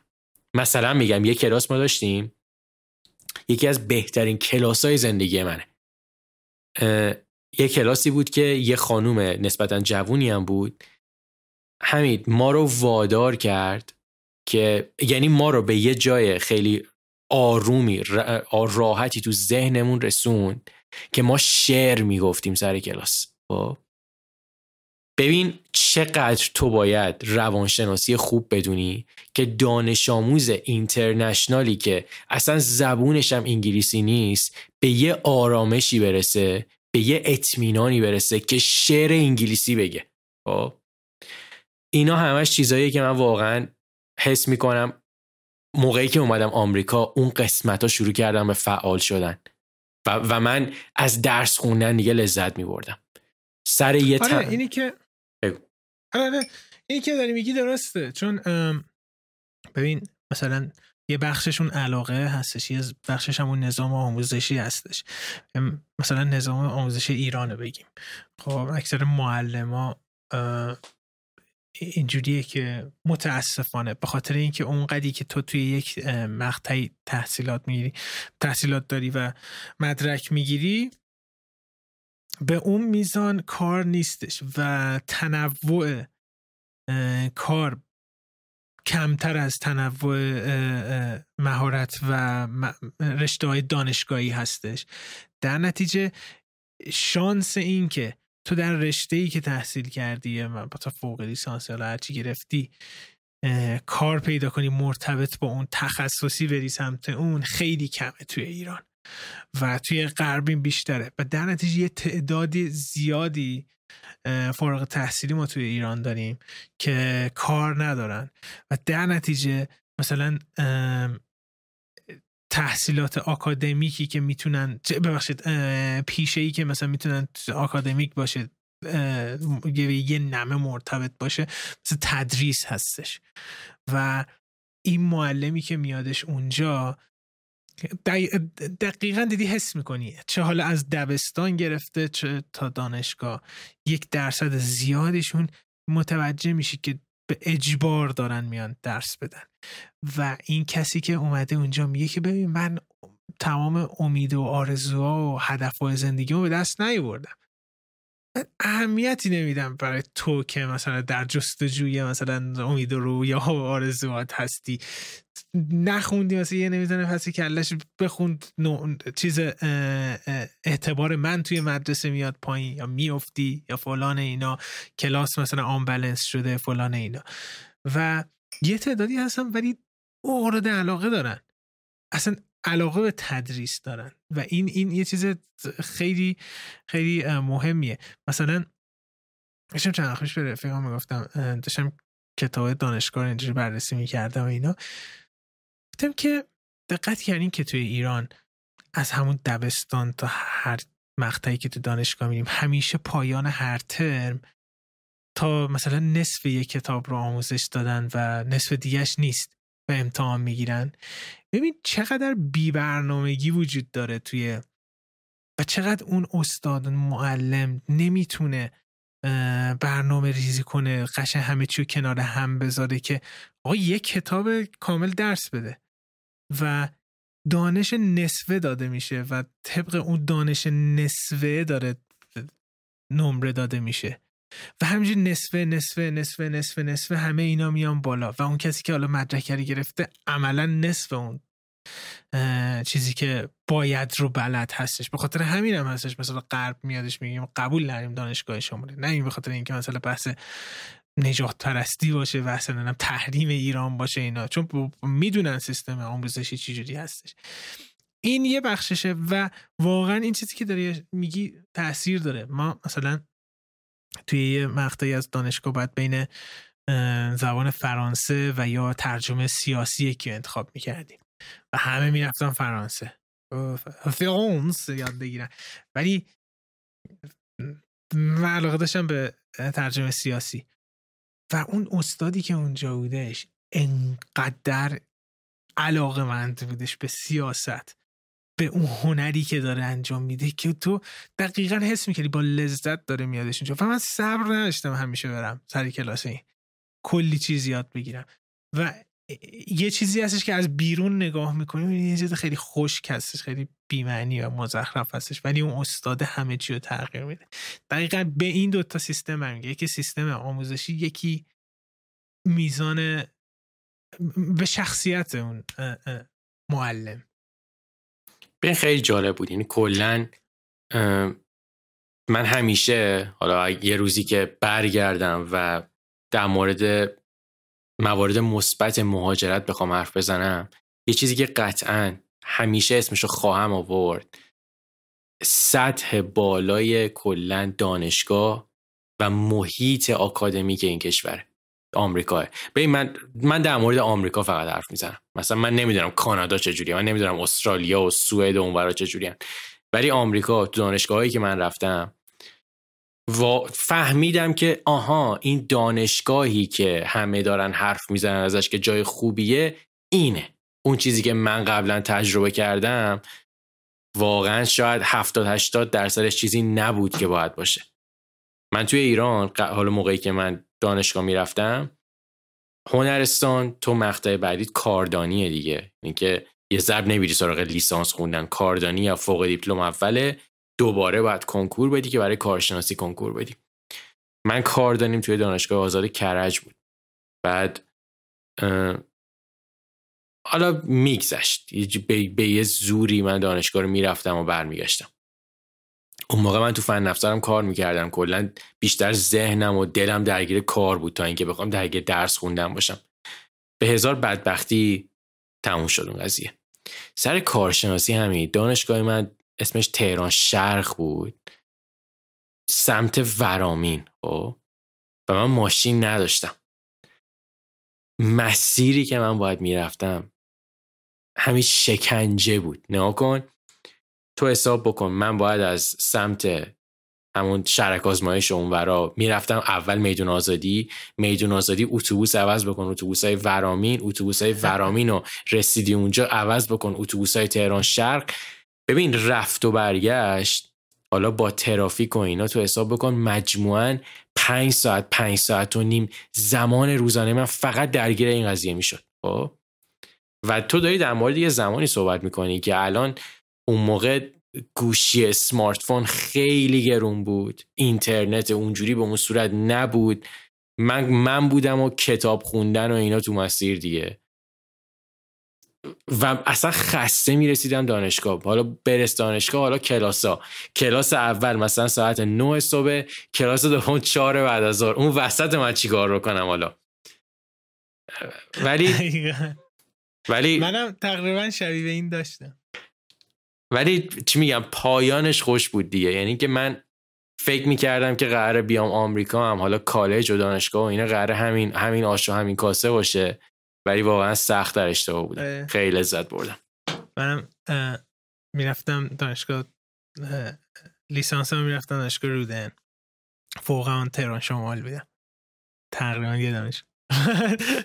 بعد رودهنم حالا البته ما شرق هستیم نسبتا راحت می‌رفتم. یه ون سوار میشم پیاده میشم برمیگشتم ولی داشتی در مورد اینترنت و اینا صحبت می‌کردی؟ من یادمه که من یادم چون توی ماشین نمی‌تونم چیزی بخونم حالت تهوع می‌گیرم بعد MP3 player داشتیم اون زمان. MP3 player مدرن ترین تکنولوژی بودش. بعد بعد اون آهنگا رو میریختی توی MP3 player ت بعد می‌اومدی گوش میدی. من یادم بعضی وقتا تو راه بودش آه چقدر دلم مثلا این آلبوم مثلا این خواننده رو می‌خواد. وای کاش صبح ریخته بودم. نمیشه. و بری با یه مشت آهنگ تکراری برگردی با یه سری آهنگ تکراری بعد بری تازه اون الان دیگه من نمی‌دونم Spotify همه چی آنلاین هست سریع هر کدوم هوس می‌کنی خیلی واقعا شرایط فرق می‌کنه. ولی یه جورایی من فکر می‌کردم قبول داری که اون زمان که نبود اینا اجازه فکر کردن خود به خودت رو میدادش. مثلا این راهی که می‌رفتی یه مدت طولانیشو داری به شرایط فکر می‌کنی اینا. ولی الان انقدر همه چیز در دسترس هست انقدر راحت هستش. سریع distraction به وجود میاد. سریع می‌تونی jump بزنی برم فیلم ببینم. آهنگوش بدم. برم مثلا اینستاگرام برم مثلا فلان جا برم توییتر اینا. همیشه مخت بیرون کشیده میشه و اون زمانی که برای خودت بزنی میره. و من خیلی از تصمیم و زندگی و خیلی از فکرهایی که داشتم توی این مسیرها مثلا داشتم بنا به نبوده چنین چیزی. ببین آره من نصف لول دیزاین های شادو بلید رو کاغذ تو اون مسیر رو انجام می‌دادم. مثلا اون اتوبوسای به این اتوبوسای تهر... یعنی که اتوبوسایی که شروع تا رسیدن به دانشگاه تهران شهر خیلی خیلی فرایند جالبی داشت. اتوبوسی که از دم خونمون سوار می شدم تا آزادی مدرن ترین اتوبوس اون موقع تهران بود. خب یعنی اتوبوسایی بودن که نسبتا تمیز بودن بعد خیلی همه چی خوبه یعنی که به اون صورت بو نمی‌داد اتوبوسه همه چی ردیف بود. اتوبوسی که از آزادی به ورامین سوار می شدم چند تا لول می اومد پایین تر یه خورده یه خورده تر بود یه خورده فضاش متفاوت بود یه خورده شاید بو می‌داد یه جاهایش. ولی همین دیگه کف قضیه. اونجایی بود که من اتوبوس هم نباید مینیبوس سوار می شدم تا برسم به دانشگاه. خب؟ ببین مینیبوس که میگم مینیبوس های جنگ زمان جنگ ایران عراق به از اون بنز قدیمی ها از اونایی که میشستی یهو نیم متر آره. می‌رفتی توی اون صندلی. خب؟ اینجوری بود ال بود آفرین. و ببین یه چیزی که من همیشه اینو از یه مسخره می‌کردم. یادم هر کسی که توی اون مینیبوسا میشست بلند می‌شد تو پشتش رو نگاه می‌کردی یه دایره گنده عرق کرده بود. چون می‌رفتی تو اون صندلی آدم میپخت. ولی ولی آره منم کلی فکر رو آره. من خیلی جالبه. اون زمان همزمان می‌رفتم زیر پل خندان آموزشگاه ایران تبلیغی هم برش بکنیم. کارگردانی میخوندم. و یادمه توی مسیر دانشگاه سر کلاس دانشگاه حتی مثلا کتاب سر کلاس کتاب باز بود من کتاب اون یکی کلاس کارگردانی ما باز می‌کردم می‌دیدم و استاد دور زیاد نمی‌فهمه بعدش مثلا composition قابا رو می‌دیدم اینا. انقدر علاقه زیاد بود. میگم شبا قبل خواب اونو میخوندم توی راه همیشه یه کتاب یه کتابی هستش که بذار اسمش یه کتابی خیلی معروفه. توی ایران هر کلاس کارگردانی اینو بهتون میگن چگونه کارگردانی کنیمه؟ از کیه؟ یه لحظه همین داره میره کتاب پیدا کنه. دنیل آریخون همچین چیزی هست. خیلی خیلی جالبه این کتاب. کتاب قطوری هستش که اصلا قوانین هر قاب رو توضیح میده و مثال های توی سینما میده یعنی عملا فقط قوانین رو بهتون شرح میده. زیاد آنچنان هنری نگاه نمی‌کنه. از لحاظ علمی میاد میگه که این قاب این تاثیر اینجوری باید این باشه خط فرضی کدومه فلان چیزی اینا. و این کتاب مثلا هی چپ و راست میخوندم. و کتاب درسی که مثلا میافتادم بدبخت می‌شدم اونا رو نمیخوندم دقیقا این علاقه خیلی خیلی تاثیر گذاره توی من من با اون تیکه خیلی خاطره دارم اما با تیکه ای که زیر پل سید خندان چون دفتر فن افزار قدیم همون سمت سهره وردی شمالی بود و من همیشه برای اینکه برگردم خونه باید میومدم سمت آره. زیر پل سید آره. خندان خطی های چیز سوار می شدم خطی های سمت حالا نمی‌دونم صادقیه بود کجا بود که بتونم دست که خونه خودمون پیاده بشم. آره یه خاطره نه نه گفته بودم یا نه. من دوره کارگردانیم تموم شد بعد هم می‌رفتیم امتحان می‌دادیم. امتحان ها عین مثلا امتحان های آموزشگاه سینمای عین کنکور میمونه. یه تایمیه همه میرن یه سری جای مخصوصی امتحان بده بعد من رفتم پایین ونک بودش یه جایی بودش که یه آموزشگاهی بودش برای یه کارگردان خیلی بود اصلا سواد سینمای ایران من افتضاحه. یه کارگردان خیلی بزرگ ایرانی هستش که آموزشگاهی برای اون بودش و مثلا یک سری از آدم اینه مثلا تا نهایی این کنکور مثلا باید بیان اونجا امتحان بدن. من رفتم و عملا هیچ کسی از آموزشگاه ما اونجا نبودش. من فقط بودم. بعد این برابر نگاه می‌کردم بعد همه مثلا همدیگر رو میشناختن داشتن در مورد مثلا درساشون صحبت می‌کردن اینا. خدا این چی دارم میگن اینا. بعد رفتم توی یه کلاسی بعد اونجا امتحان می‌دادن بعد دور من همه دختر بودن. این من فقط تنها پسری بودم که اون وسط بودم. بعد دیدم چیزهایی که دارن میگن اصلا من نمی‌دونم یعنی چی. اصلا تکنیک هایی که دارن حرفایی که دارن می‌زنن یعنی چی؟ گفتم وای بدبخ شدم هیچی بلد نیستم. اینو همه خونده بودم. بعد آقا ما متوجه شدیم که تمام این دخترایی که اینجا بودن چیز بودن؟ دانشجوی گریم بودن میکاپ و اینا. و اینا داشتن در مورد گریم و میکاپ صحبت می‌کردن. تو اشتباه نشسته بودی سر کلاس؟ نه نه. و خیلی عجیب بود. من فقط از اون آموزشگاه من توی اینجا آموزشگاه خودمون من توی اینجا مثلا فرستاده شده بودم و توی این کلاس هم بودم که همه دختر بودن. جام درست بود. بعد داشتم دختر می‌گفتم که آره اینا چیه داره اتفاق اینا چیه دارین دیگه؟ اینا گفتش که آره فلان اینا و اینا آه گریمه و من گفتم که آه من چیزه من کارگردانی کار می‌کنم و اینا. یهویی کل که سرا برگشت. ها؟ کارگردانی؟ ببین توی زندگی انقدر دختر رو شماره ندادم همزمان هفت هشت نفر اومدن که آره اگه گریمور خواستی اگه میکاپ خواستی واسه فیلمت اینا. اومد سیمون فلان اینا. دست فن چیکار کردم شما رو من اون ساله آخری که ایران بودم حالا من با یه دختری اون موقع کلا قرار میذاشتم و بیرون می‌رفتم که اون دختر اون موقع روش گفتن دوست دختر به زبان آرنو. نه دوست آخه ببین و بیرون آخه آخه نکته ببین من هیچ عیبایی ندارم بگم دوست دختر. آخه دوست دخترم نبود به اون صورت. یعنی که اگه دوست دختر داره گوش میده دلش میشکنه. نه اتفاقا. ببین دلم می‌خواست دوست دخترم باشه ولی نشد. هیچ وقت اینجوری باید بگیم. آره. برای همین میگم. میگم با دختر می‌رفتم بیرون. آره اینجوری باید بگم. حالا این دختره داشتش تلاش می‌کرد که بره ایتالیا خب؟ و کلاس زبان ایتالیایی تو سفارت ایتالیا می‌رفت. توی, توی کلاس همچین اسمی داشت. نمی‌دونم مثلا کلاس ایتالیایی که وابسته بود به سفارت ایتالیا. کجا؟ توی سمت فرمانیه. خب؟ من یادمه که انقدر که من در کف این دختره بودم همین من و این یعنی که من از سر کار می اومدم با همدیگه یه جای مشترک قرار میذاشتیم. با همدیگه می‌رفتیم سمت این کلاسه خب؟ چون تایم من یه جوری بود که خیلی نمی‌تونستم باش وقت بگذرونم من توی محوطه حالا اون سالن انتظار اونجا میشستم تا کلاسش تموم بشه برگرده با هم بریم حالا بیرون بگردیم خب؟ تو این قضیه مثلا میگی که کلاس همش دختر بود؟ ببین من همچین صحنه رو اونجا دیده بودم. من یادمه که خب من نشسته بودم تا این دختره بیاد از کلاسش بیرون.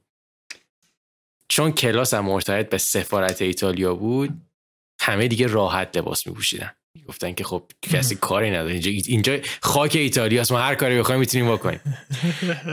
در باز شدم نفر اول اومد بیرون یه دختر اومد بیرون. خیلی خوش بر رو هم بود چه جالبه راحت هم لباس می‌پوشن چقدر عالی. آهنگ ایتالیایی رومانتیک هم background داره play میشه. تو ذهن من داشت play می‌شد نه توی چیز توی سالن. حالا. نفر اول دوم سوم. خدا چه پسر نداره؟ همش دخترن. چهارم پنجم ششم. فرض کن دوازده سیزده تا دختر اومدن بیرون یه دونه پسر اومد بیرون بعدش. بعد گفتم چه حال میده پس جلسه خوبیه. بعد این اومد بیرون دوباره ردیف بعدی دختر اومدم. ده تا دوباره دختر اومد بیرون. بعد من گفتم که خب مثل که باید منم ثبت نام بکنم. بکنم حال بده احتمالا این کلاس. خواستم مثلا پیگیر این مسائل بشم. رابطم با این دختر تموم شد قطع شد. گفتم که خیلی دیگه خسته بدی. اگه من بخوام برم تو این کلاس الان که دختران سر کلاس گفتم ولش کن ما همون انگلیسی بخونیم کافی مونه. ما ایتالیایی نمی‌خواد یاد بگیریم. آره. اون دوست دخترت بودش ولی تو دوست پسر اون نبودی ببین قضیه خیلی عج... خیلی رابطه عجیبی بود همین اون رابطه. یعنی من تا همین امروزم من واقعا باور دارم که نه من دوست پسر اون بودم نه اون دوست دختر من. ولی رابطه خیلی رابطه خوبی بود. کراش بود دیگه. آه کراش بوده. آخه ببین ببین یه, یه فرقی هست یه فاصله هست بین کراش و مثلا دوست دختر خب؟ من اون وسط بودم. قضیه friend zone ه آها. آره. ببین آخه بین friend zone و friend هم, friend هم تفاوته. friend zone یه نفر اینجا یه چیزی خورده.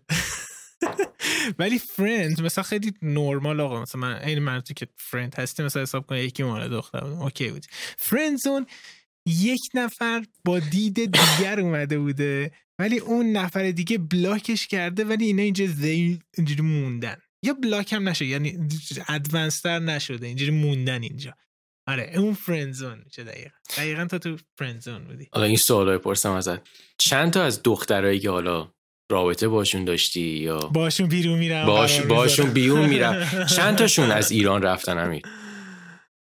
خیلی هاشون متاسفانه یه چیز عجیبی که هستش اینه که درصد زیادی از دخترایی که باشون در رابطه بودم می‌بینم و خیلی موفق... موفقیت های زیادی هم دست میارم و خیلی خوشحال هستم براش. آره. ولی نمی‌دونم. من یه جوکی برای این قضیه در آورده بودم برای خودم. خیلی عجیب بود همین من از هم می‌رفتن؟ آه.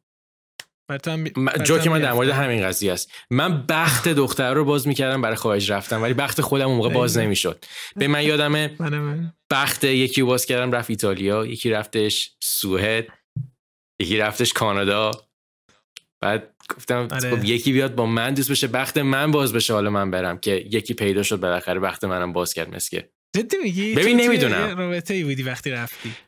توی رابطه بودم موقعی که رفتم. ببین رابطه نه نمی‌دونم رابطه بود یا نبود ولی من یادم موقعی که من اومدم اون شخص برگشت من گفتش که مثلا مطمئنی می‌خوای بری؟ دل تنگ نمیشه و اینا. گفتم که حالا میرم. اگه دلم تنگ شد شاید برگشتم. آره، ولی نه ولی چیز بود. خیلی خداحافظی دوستانه ای بود. رفتم. و دیگه برنگشتم نکتشینه آره. من منتظرم یه نفر بیاد و من بپیچونم برم. لذت داره تا هواپیما بای همین نگفتیم هفته بعد می‌خوایم چه فیلمایی ببینیم و بگم الان؟ هفته بعد برنامهشو نگفتیم. هم فیلمایی که هفته بعد می‌خوایم ببینیم و بگو. هم بازی هفته بعد و همین که یه بحث ریزی بکنیم راجع به اینکه این چند وقته چه فیلمایی دیدیم و اینا که update باشن. چون خیلی زیاد حداقل من فیلم زیاد دیدم. update باشه. ما هفته بعد سه تا فیلمی که قراره ببینیم. فیلم اولش یکی از فیلم های international یه که خیلی کلا امسال سر صدا کرده و احتمالا یکی از شانسای بردن جایزه هم هستش. The Worst Person in the World. فیلم دوم فیلمی از استیون سودربرگ به نام Kimi با, با بازی زوی کراویتس. و فیلم سوم فیلمیه که از کارگردان Drive My Car ه. فیلمیه که ما چند هفته پیش دیدیم کلی دوست داشتیم و جز اون فیلمایی هم بود که من و حمید امتیاز خیلی بالایی بهش دادیم. جز بهترین فیلم های امسالمون بود. یه فیلم دیگه داره به نام ویل of Fortune and Fantasy که این فیلم هم جالبیش اینه که سال 2021 اومده. یعنی همون سالی که درایو مای کار اومد. این سه فیلم رو قراره ببینیم و به خاطر اینکه داریم میریم کیمی استیون سودربرگ رو می‌خوایم ببینیم تصمیم گرفتیم بازی هفته آیندهمون در مورد فیلم های سودربرگ باشه. که هر کدوممون بیایم بگیم سه تا فیلم مورد علاقمون از سودربرگ چی هن. که سودربرگ الا ماشاءالله فیلم داره. فکر کنم هر سالم چند تا فیلم داره مثلا به 50 تا فیلم رسیده الان؟ 50 نه ولی فکر کنم مثلا به 30 35 رسیده احتمالاً. آره زیاد داره ولی این دو, دو تا این فیلم رو من هفته پیش دیدم. کیمی و ورس پرسن ورلد اونو بسیار پیشنهاد می‌کنم ببینید. نه خوبیه. در آینده خواهیم دید. آقا گفتیم چیز نامزده اسکار هم اومده بودن. ببین یه دونه بحث خوبیه. پادکست گوش می‌دادم با editor in chief Hollywood Reporter اسکات فیتزجرالد اسمش فکر کنم خیلی جالب در مورد اسکار صحبت می‌کرد و عملا توی این صحبتش داشت میگفتش که خیلی خیلی ارزش هنری یک فیلم تاثیر داره روی نامزدی یا اسکار بردنش. و پشت, پشت که داشت صحبت می‌کرد فهمیدم چه کسافت کاری هست توی تمام این جشنواره ها که اصلا یه تعداد مثلا میگفتش پاور داگ یه تعداد زیادی فیلم باید از آکادمی ببینن. بعد میان مثلا میگن که اوکی الان چه اسمی بیشتر از همه داره چیزه شنیده میشه؟ از اونا شروع کنم چون حال نرم بقیه فیلم ها رو ببینم. مثلا میاد می‌بینه که توی فستیوال های دیگه پاورد دارک بوده نمی‌دونم فلان فیلم بوده اینا. بعد میره اینا رو می‌بینه. و عملا میگه خب بین اینا مثلا همه تا الان داغترین بحث های فیلم ها اینا بوده. بین اینا انتخاب من کدومه؟ مثلا دیونه. اون انتخاب می‌کنه. و عملا تمام فیلم های سال بغیر از اینایی که توی چیز بودن هندشیک شدن و یه جورایی سر زبون ها بودن اصلا دیده نمیشه. یا اینکه مثلا میاد میگه که خیلی نظر دارن مثلا روی کتگوریایی که ربطی بهشون نداره از آکادمی. مثلا می‌گفت سینماتوگرافی فیلم برداری بعد می‌گفت عملا بخش سینماتوگرافی فیلم برداری به چیزی تبدیل شده که چه فیلمی خوشگلتر هستش. اما اهمیت قصه گویی و تکنیکی که فیلم بردار گذاشته زیاد اصلا مطرح نیستش. چون خیلی از کسایی که دارن رأی میدن اصلا نمی‌دونن سینماتوگرافی یعنی چی. و مثلا می‌گفت میگفتش خیلی شخصیت ها اسم ها مثلا کسایی که قدیمی هستن اینا اهمیت داره. بعد میگفتش چطور یک فیلمی که مثلا Dune رو داشت می‌گفت. ده تا نامزدی اسکار داره دومین نامزدی بعد Power of the Dog. که نمی‌دونم توی visual effect music نمی‌دونم editing همه اینا نامزد شده. که اینا همه یعنی اینکه یه کارگردان بسیار قوی پشت این کار بوده که تمام این بخش کارشون رو به نحو احسنت انجام دادن خوب در اومده. بعد مثلا دنی ویلنوو نامزد اسکار نشده توی اینجا. خیلی بحث جالبی می‌کرد از اینکه حالا ما هر خصوص مناطق زیاد اهمیتی نمیدیم به این همین چیز کن همین IMDb رو بیار بالا لیست رو بیاریم بالا من روش حرف دارم میخورده IMDb از توی IMDb آوردی تو؟ من الان نگاه می‌کنم. از تو کجا داری تو نگاه می‌کنی؟ من خود سایت اسکار دارم نگاه می‌کنم بذار لحظه. بیا IMDb را. نه. What the? الان فکر کنم دارم من تو IMDb بیارم بالا که آها الان من پیداش می‌کنم. من از IMDb الان میارم که آن یک لیست بریم جلو. دا دا دا ولی در کل من راضی بودم نسبت به چند سال گذشته اسکار. اوکی بودش. خب بریم. واسا. به این صفحه که تو داری یعنی چیزش چجوری لیستش چجوری اولین فیلمش چیه؟ الان؟ اولین best best motion picture اولین category و اولین فیلم بلفاست. بذار بر من یه صفحه دیگه بود انقدر که چیز داره custom بفرست بر من. اینو. کجا رو میفرستی؟ تو دیسکورد بفرست توی الان ملت می‌بینن چیز بفرست. توی تلگرام بر من بفرست. تلگرام متاسفانه ندارم الان تو چی داری بر من بفرستی؟ یه قصه خودم پیدا هیچی نه ببین من راحت ترین راه پیدا کردنش چیه؟ مثلا بنویس Power of the Dog برو تو page Power of the Dog خب؟ فهمیدم چی میگی. بعد اون پایین جایزه که زده اسکار 2022 رو رو سال 2022 بزنی میاره برات. okay. پیدا کردم. خیلی خوب. بیا یه کلی نگاه بکنیم. سورپرایز ها به نظرت کی می‌بره؟ کدوم به نظرت شایسته بردن هست ببره رو بحث کنیم. گرچه ما هنوز کامل فیلم ها رو ندیدیم. ولی همینجوریه گذرا ازشون رد شد من الان از... توی مثلا best motion picture of the year تنها فیلمی که از این لیست ندیدم همون West Side Story ه همه اینا رو دیدم الان. من West Side ندیدم Licorice ندیدم King Richard هم ندیدم. من واقعا کینگ ریچارد علاقه ای ندارم تو تنیس دوست داری؟ چرا نمی‌خوای ببینی؟ نمی‌دونم. یه حس خوبی ندارم نسبت به فیلم. انگیزه ای ندارم برای دیدنش. فکر می‌کنم خیلی فیلم کلیشه ای باشه من به نظر من فیلم فیلم درام ورزشی خیلی یعنی مثلا درام ورزشی که مال بن افلک بود من اینو فیلمو خیلی بیشتر دوست داشتم. لایق بهترین فیلم سال نامزد شدن بهترین فیلم سال هستش. الان می‌خوام یه چیزی بگم ناراحت بشی. وقتی که دون رو توی این گذاشتم به نظر من کینگ ریچاردم باید باشه. ننگ ورتو. من همین واقعا دون به نظر من فیلم ناقصه. یعنی که یعنی دون دو بیاد تازه میشه یک فیلم. فیلم اصلا داستان نداره همین. یه سری یه چیزایی اون وسط.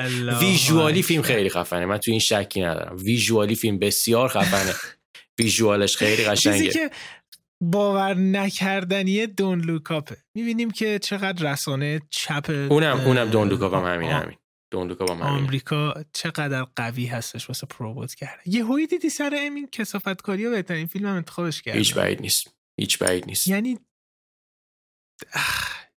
چپگراترین فیلمی که در چندین سال گذشته من دیدم این Don't Look Up ه نمی‌فهمم من.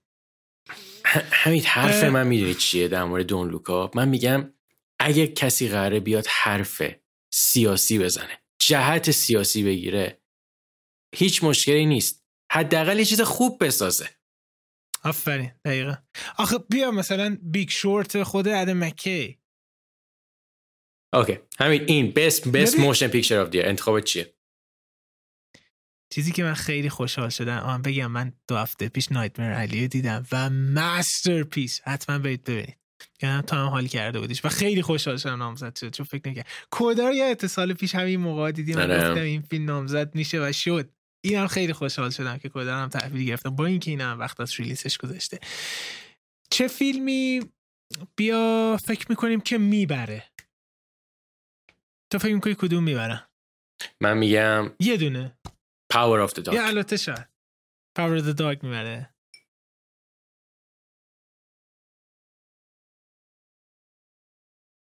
آم. من بگم دلم نمی‌خواد کدوم فیلم ببره. می‌دونم دون نه, نه. دون نمی من هی- دون لوکا. حدس نمی‌زنم دون و دون لوکا اصلا ببرم دون نمی‌بره. نه دون دون- می‌بره نه دون Dune. Dune, Don't Look Up. من حدس می‌زنم احتمال بردن بلفست زیاد باشه. ولی دلم نمی‌خواد بلفست ببره. من بلفست احتمالش کمه. می‌دونی چرا؟ چون بلفست توی editing نامزد نشده و همیشه تمام فیلم فکر کنم ده 20 سال گذشته فیلمایی که بهترین فیلمو بردن بهترین editing هم بردن. بلفاست نامزد editing نشده. مشکل من با بلفست چیه؟ مشکل من با بلفست اینه که فیلم یه خورده اون موقع من این, این انتقاد رو نکردم ولی خب الان که زمان گذشت و بیشتر به فیلم فکر کردم دو تا مشکل باش دارم با بلفست من. فیلم خیلی خوبیه اصلا شکی تو این نیست. داستانش هم داستان جالبیه ولی مشکل یک.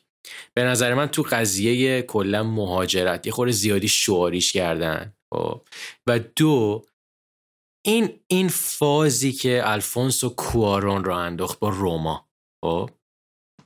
من به نظر من بلفست خیلی دیگه زیاد از حد الهام گرفته از روماه و این قضیه هم باز رو مخ منه. سیاه سفید بودنش استایل قدیمیش اینی که خیلی درام رئاله در مورد خانواده است.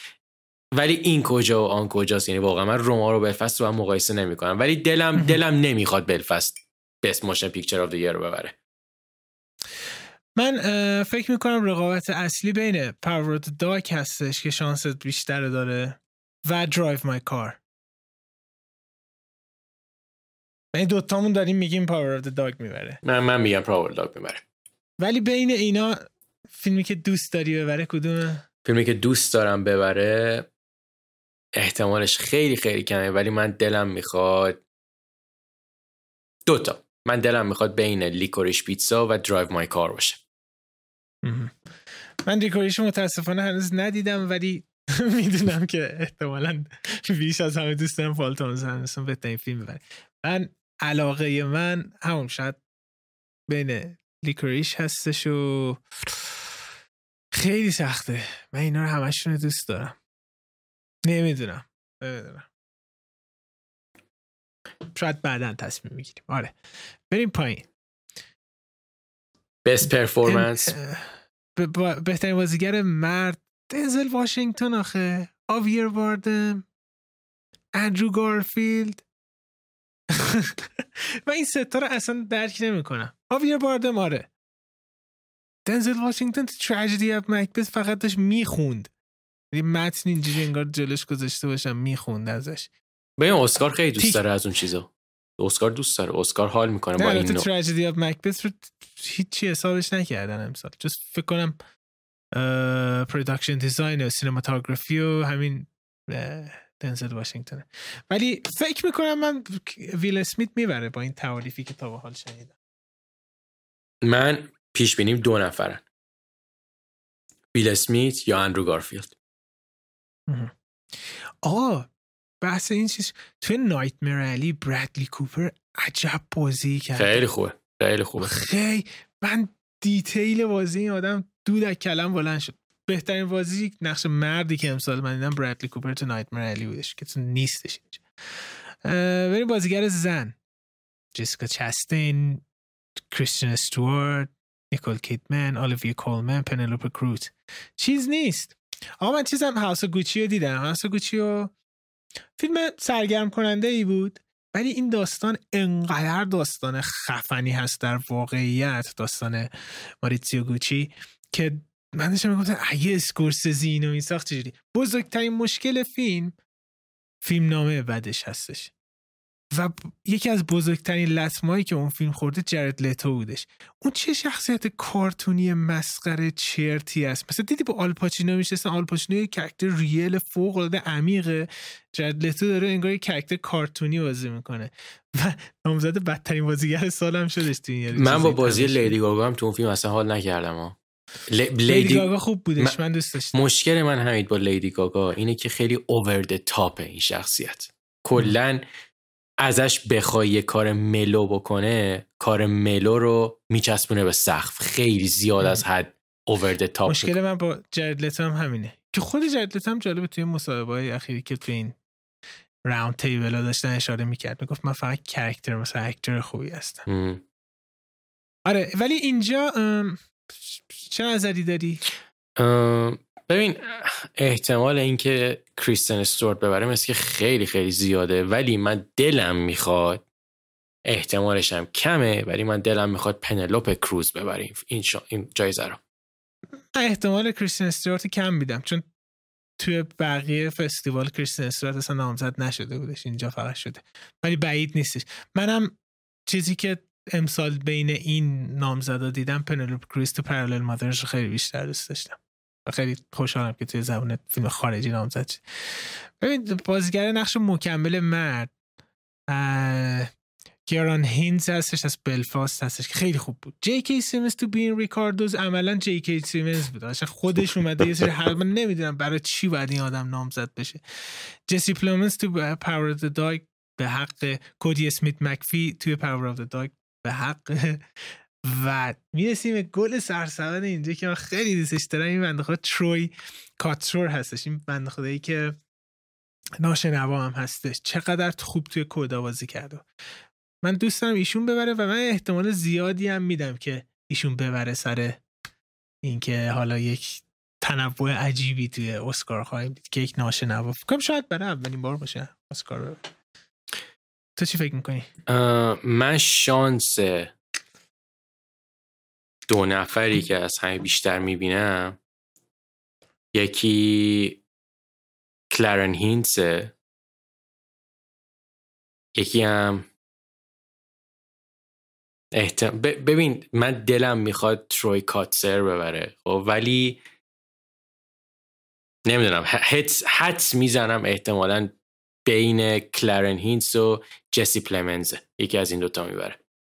ببین جسی پلمنز بازیگر مکمل درامیه که هر سال تو اسکار این جایزه رو میدن به همچین کسی که اینجوری نقش بازی بکنه. یه نقش کاراکتر سنگینه کم حرفی که رو داستان خیلی تاثیر بذاره.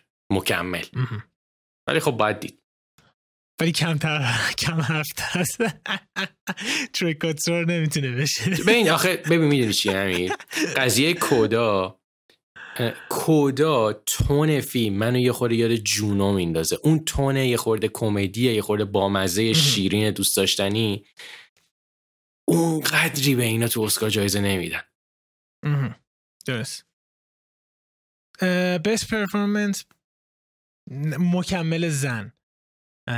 آریانا دبوز West Side Story آنجوان الیس King Richard. جسی باکلی عشق من بالاخره نامزد شد. Lost Daughter جودی دنچ بلفاست و کریستن دانست of the Dog. آقا من Lost Daughter رو دیدم. فیلم مگی جیلن هال هستش. هم نوشته هم کارگردانی کرد. و متاسفانه دقیقا معلومه کارگردان بی تجربه هستش و من زیاد لذت نبردم. اما تنها چیز جذابی که وجود داشتش اولیویا کولمن نقش اصلی بود و به خصوص جسی باکلی فوق العاده بودش. امیدوارم به جسی باکلی ببرن و شانسش هم زیاد هست جسی باکلی سر این. من میگم کریستن دانست. این خانومی که توی کینگ ریچارد بازی کرده تو دیدی؟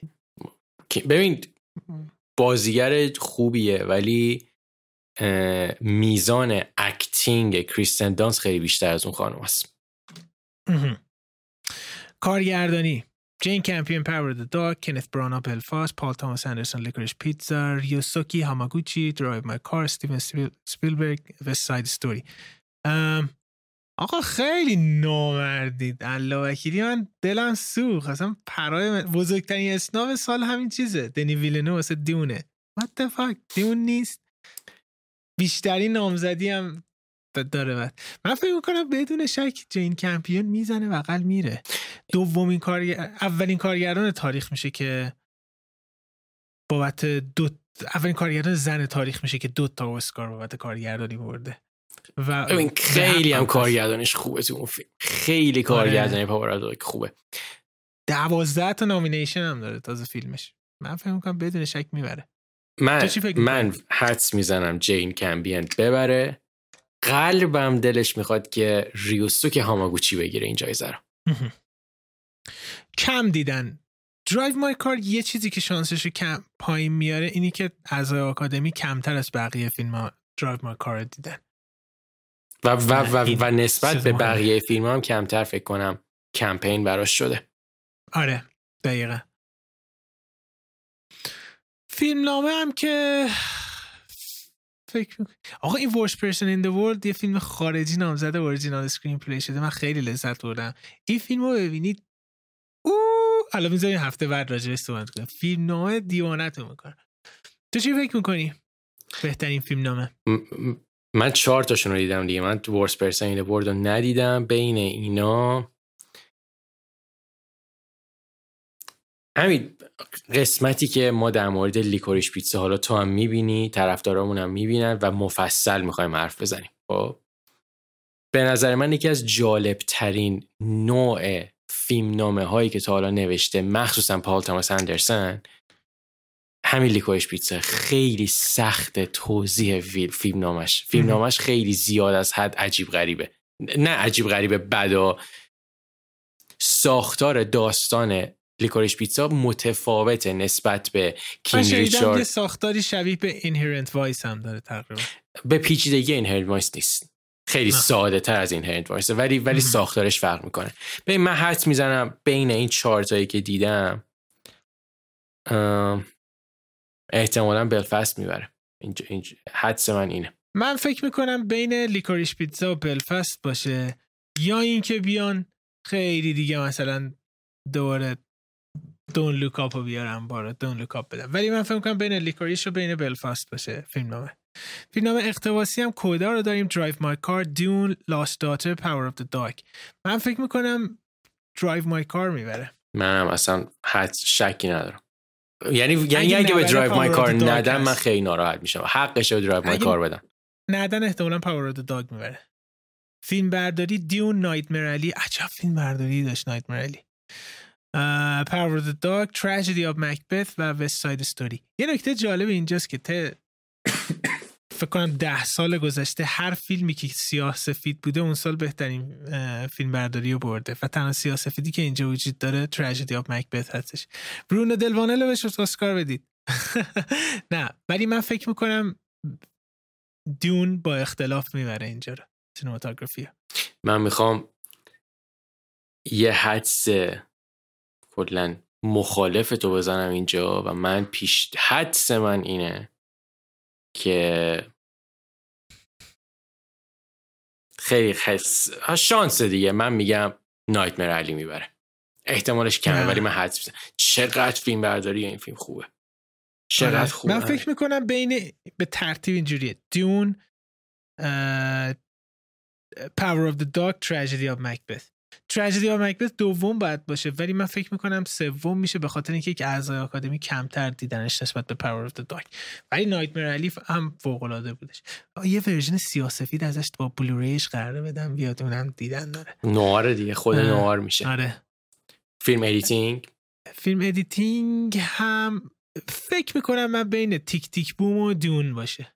تو چی فکر می‌کنی؟ من film editing رو اتفاقا فکر می‌کنم بین Tick Tick Boom و Power of Dog ه من پا... ببین من Power of the Dog حدس می‌زنم cinematography نمی‌بره ولی احتمالا film editing ببره. ولی Dune رو من فکر می‌کنم امسال عین Mad Max میشه technical ا رو همه رو درو می‌کنه. ولی Tick Tick Boom خیلی editing قوی داشت و فکر می‌کنم شانس زیادی داره. production design Dune Nightmare Alley Power of Dog Tragedy of Macbeth West Side Story Dune بدون شک می‌بره. به نظر من شانس بین Dune و West Side Story یکی از این دوتا می‌بره. من West Side ندیدم ولی من فکر نمی کنم کسی برسه به Dune اون سالی که Blade Runner اومد Blade Runner دنی ویلنو چه اسکارایی بردش اون سال؟ production design رو برد cinematography رو برد جلوای ویژن هم برد. cost... costume design هم برد. sound هم برد. editing هم فکر نکنم به costume design نه نبردش. بریم costume design بریم. Cruella Cyrano Dune Nightmare Alley West Side Story من فکر می‌کنم که کرویلا توی costume design با جالب اینجاست که House Gucci توی اینجا نیست. هود House Gucci علاوه هر چقدر انتقاد کنیم خیلی کاستوم دیزاین اصلا کاری نداریم خوشگل بودن. دقیقا هر پریودی هر نوع لباسی که داشتن میزن در مورد اون تاریخ گوچی و شخصیتش بودش. خیلی عجیبه که نیستش. فکر می‌کنم کروئلا شانس اصلی باشه و بین کروئلا و دیون هستش. من میگم کروئلا می‌بره. آره کروئلا در فیلمیه در مورد فشن یه چیزی بگم فقط هم این وسط. الان من دارم page Blade Runner رو نگاه می‌کنم. Blade Runner 5 تا نامزد شد که توی بهترین cinematography و بهترین visual effect دوتا اسکار بردش آها. آها. Okay. به sound بلفاست Dune No Time to Die Power Dog West Side Story Dune بدون شک می‌بره. منم میگم Dune می‌بره اینو. Makeup and hairstyling. اینجا House Gucci بالاخره هستش. من میگم کروئلا باز می‌برن. گریم چیز جارد لتو. اینجا من فکر می‌کنم بین کروئلا و Gucci باشه. Okay. اوه اوه این بخش که من مطمئنم کی می‌بره و جذاب ترین بخش من برای اسکار امسال هستش بهترین موسیقی فیلم. Don't Look Up Dune Encanto Parallel Mothers و Power of the Dog مثلا شانس هانس زیمر برای اینکه اسکار دومش و از قرنها ببره واسه Dune بسیار بالا هست من برعکس تو من میگم که جانی گرین جانی گرین وود این جایزه رو می‌بره امسال. من می نویسم و امضا می‌کنم امسال میدم به هانس زیمر Dude, that score is history. Dune music همین یه تنزا ناراحت نشو. Dune صحنه هایی که خیلی اکشن میشه هانس زیمر میپره با جفت پا میاد روی پیانو و اینا. کل قضیه همونه. بعد تو موقعی که تو سینما این قضیه رو ببینی بیشتر این قضیه رو احساس می‌کنی. جوری اینجوری یه آدم بلند میشه که یه ویدیو یه ویدیو essay هستش در مورد music Dune هستش که میاد deconstruct می‌کنی که چجوری هر کدوم از شخصیت چیزی اون رو ببینید دود از کلت میشه. Dune از کلتون بلند میشه. داری نمی‌خواد جانی, جانی گرین وود ببره؟ هم میگم گرین جانی... گرین وود آره. گرین وود هم Power of Dog ش هم Spencer ش که دو تا از بهترین score های امسال بودن. ولی فکر می‌کنم که Dune از لحاظ storytelling خیلی فیلم, فیلم قوی بودش. اوکی بهترین موسیقی هم فکر می‌کنم که همون بیلی آیلیش میدن دیگه ها؟ شاید به کینگ ریچارد بدن. آره من شنیدم. تو گوش دادی؟ خوب بود؟ من گوش ندادم. توی فیلم آره خوبه. ویژوال افکت یه نکته جالبی. از سال 2002 که اسپایدرمن دو بهترین جلوه ویژه رو گرفت تا به امسال هیچ فیلم superhero یی تا نتونسته جایزه بهترین visual effect ببره. visual effect بین Dune و Free Guy و No... Free Guy جد Dune و Free Guy No Time to Die Shang-Chi و Spider-Man من میگم Dune می‌بره. من میگم خیلی practical هم من میگم Dune می‌بره. که چیز Blade Runner داشتن. آره. از documentary امسال من هیچ کدوم ندیدم. این فیلم شک می‌بره. فیلم می‌دونید چی هستش؟ یک documentary ه که انیمیشنش کردن. به خاطر اینکه بعضی از شخصیت ها رو می‌خواستن نشون ندن و اینا. و میگن شانس زیادی توی انیمیشن و توی documentary داره. و برای اولین بار تو تاریخ هستش که یه فیلم هم توی documentary هم توی انیمیشن و هم فکر توی یک بخش دیگه ای بودش. هم فیلم خارجی بهترین چیز نامزده بهترین فیلم شده. من فکر کنم فلی اینجا با اینکه نیدم می‌بره. بعد دیگه انیمیشن تو فی... این انیمیشن ها چیزی دیدی؟ من فقط رایا رو دیدم. خیلی هم دوست داشتم. من رایا رو دیدم لوکارم دیدم. چیزم دیدم میچلز ورسس د ماشینز هم دیدم. من فکر کنم فلی اینجا دوباره می‌بره. نه من گمون نمی‌کنم. مگه اینکه مگه اینکه آره مثلا بیان فلیو شاید همه ندیدن. من حدسم اینه که بین لوکا و میچلزه کلا آره. کلا یه چیزی که همیشه توی اسکار هست و خیلی هم بهش انتقاد می‌کنن علاقه شهید اسکار به کارهای پیکساره معمولا موقعی که پیکسار خوبه خب. ببین خوب. یه موقعی هستش سول مثلا. مثلا مثلا. کجا به ناحق برده؟ به ناحق آخه می‌تونست ببره که اون دفعه دیگه خیلی لطف کردن نبرد. چند سال پیش که موقعی که Into the Spider-Verse اومد اون سال اینکردیبلز دو هم از پیکسار اومده بود. خب, خب. که طبق قانون اسکار همیشه باید پیکسار ببره. که اون سال بالاخره یه کسی تونست پیکسار رو شکست بده که Into the Spider-Verse بود. اون خیلی انیمیشن قوی بود. آره اینکردیبلز دو رو اصلا یادم نمیاد هیچی ازش. من کلا اینکردیبلز دوست دارم. من اینکردیبلز یک رو دوست دارم. دو رو خیلی دوست داشتم یه بخش فیلم های بین المللی بزرگترین سورپرایزش اینه که بزرگترین کمپین فیلم بین المللی که امسال گذاشته بود روی فیلم Hero از فرهادی بودش و نامزد نشدش. نامزد Drive My Car Flee Lunana A Yak in the classroom. یه مثل من گرفتم The hand of God the worst person in the world. که اینجا دیگه واضحه کی می‌بره دیگه. واضحه ولی طبق چیزهایی که من خوندم و کلا حرفایی که میشنوم احتمال Worst Person بردم خیلی خیلی زیاده. یعنی اگه قرار سورپرایز بشه احتمالا اون ببره. من حالا این آره. هفته می‌بینم فیلمو. Drive My Car هستش. همین بیا واسه اینجا. کی بود؟ من تو در مورد چیز با هم صحبت کردیم در مورد قهرمان با هم صحبت کردیم. قسمت قبل بود؟ نمی‌دونم. دو قسمت قبل بود. یه قسمت قبل. دو قسمت متوالی صحبت کردیم. من دیدم یه بار تو دید ما حدس می‌زدیم که قطعا قهرمان تو این لیست هست. و داشتیم می‌گفتیم بله. که قهرمان تو این لیست هست. انتخاب بین قهرمان و درایو مای کاره من می‌خوام دلایلمو بگم که چرا قهرمان تو این لیست نیست. خب؟ و, و تو هم دوست دارم دلایل تو بگی. درست. اینو من سر جلسه سر اون قسمتی که بحث سرمایه قهرمان بودم من نظرم رو گفتم. به نظر من این ساختار داستانگویی و فیلمی که اسقر فرهادی کلا کار می‌کنه همیشه فیلم های موفقش فیلمیه که اسکار به اندازه کافی بهش اسکار اسکار جایزه هاشو داد. دو تا تا اسکار داده بهش. فیلمایی که ساختارشون خیلی خیلی شبیه هم دیگه است. و دلیل اصلی که قهرمان نیومد اصلا توی این لیست به خاطر شباهت فوق العاده زیادش از نظر ساختاری نه نظر داستان از نظر ساختاری که از دقیقه 15 فیلم تا تا بعد دو ساعت آدم استرس محض می‌گیره این ساختار برای اسکار که تکراری شده. این این نظر من. تو نظر چیه؟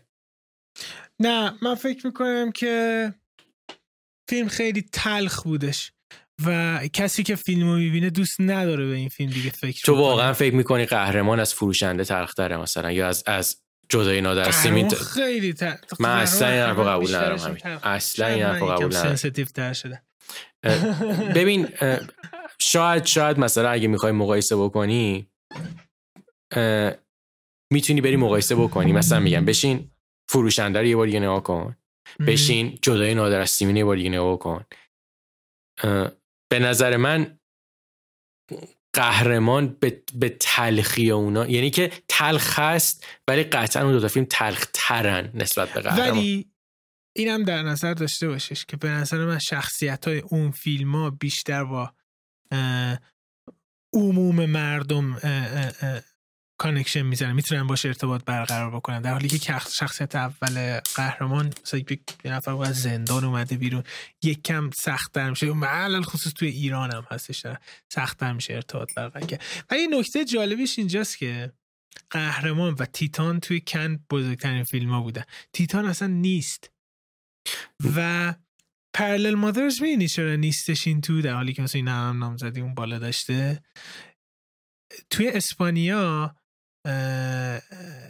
آلمادور یه جورایی فاز... دولت اسپانیا میگه آلمادور خیلی سمت چپ هستش خیلی فمینیست هستش اصلا توی فیلم هم قشنگ معلوم خیلی فمینیست هستش خیلی مثلا انتای ابورشن داره خیلی مثلا حمایت می‌کنه بایسکشوالا و خیلی ضد حزب راست اسپانیا هستش و حالا توی پرلل مادرش هم دیده میشدش. و یه بد باش مثلا چپ افتادن دولت اسپانیا. نه پرلل مادرز نه اون یکی فیلمش چیز فیلم قبلش چی بودش که چیز بازی کرده با انتونیو باندراس بازی کرده بود. نه اون رو اسپانیا نفرستاده واسه اسکار. و فیلم های دیگه فرستادن که هم هر دو تا فیلمی که جای فیلم های آلمادوار فرستادن هیچ وقت نامزدم حتی نشده بودن مثل امسال. خیلی بده که یه آرتیست اینجوری مثلا سانسور بشه اینجوری مثلا از طرف دولتش چیز زده بشه. در حالی که Parallel Mothers الله گیری جاش مثلا خالی نیستش اینجا.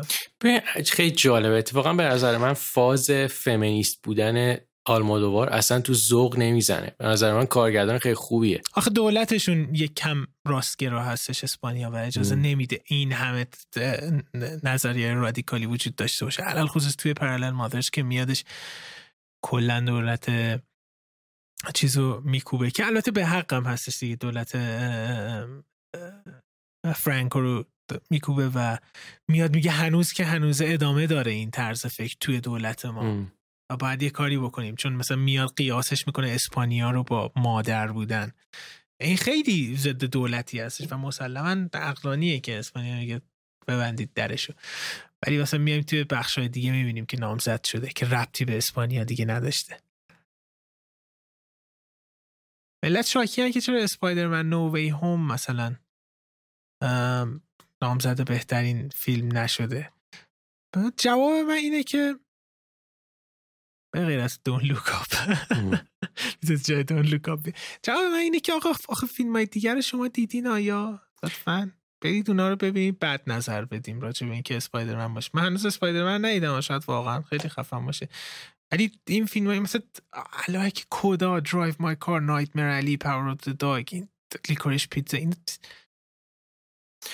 آه قبول داری تو هم من تو دیدی؟ من من دیدم.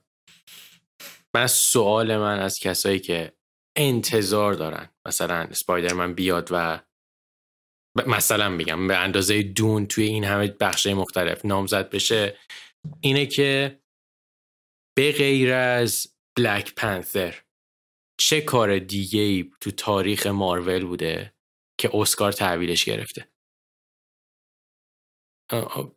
مثلا Endgame هم که اینا همه هی می‌گفتن کمپین. چون Endgame یه کمپین بزرگی مارول گذاشت که توی اسکار کلی بهتره کنه ولی موفق نشد. ولی که Black Panther تونست. همین همون دقیقا. کلا چی میگن؟ سابقه اسکار نشون میده که اونقدری علاقه به مارول ندارن. حالا هر چقدر هم می‌خواد مارول فیلمش خوب باشه. از نظر از نظر آره، superhero در مورد یه چیزی می‌خواستم بگم یادم رفت.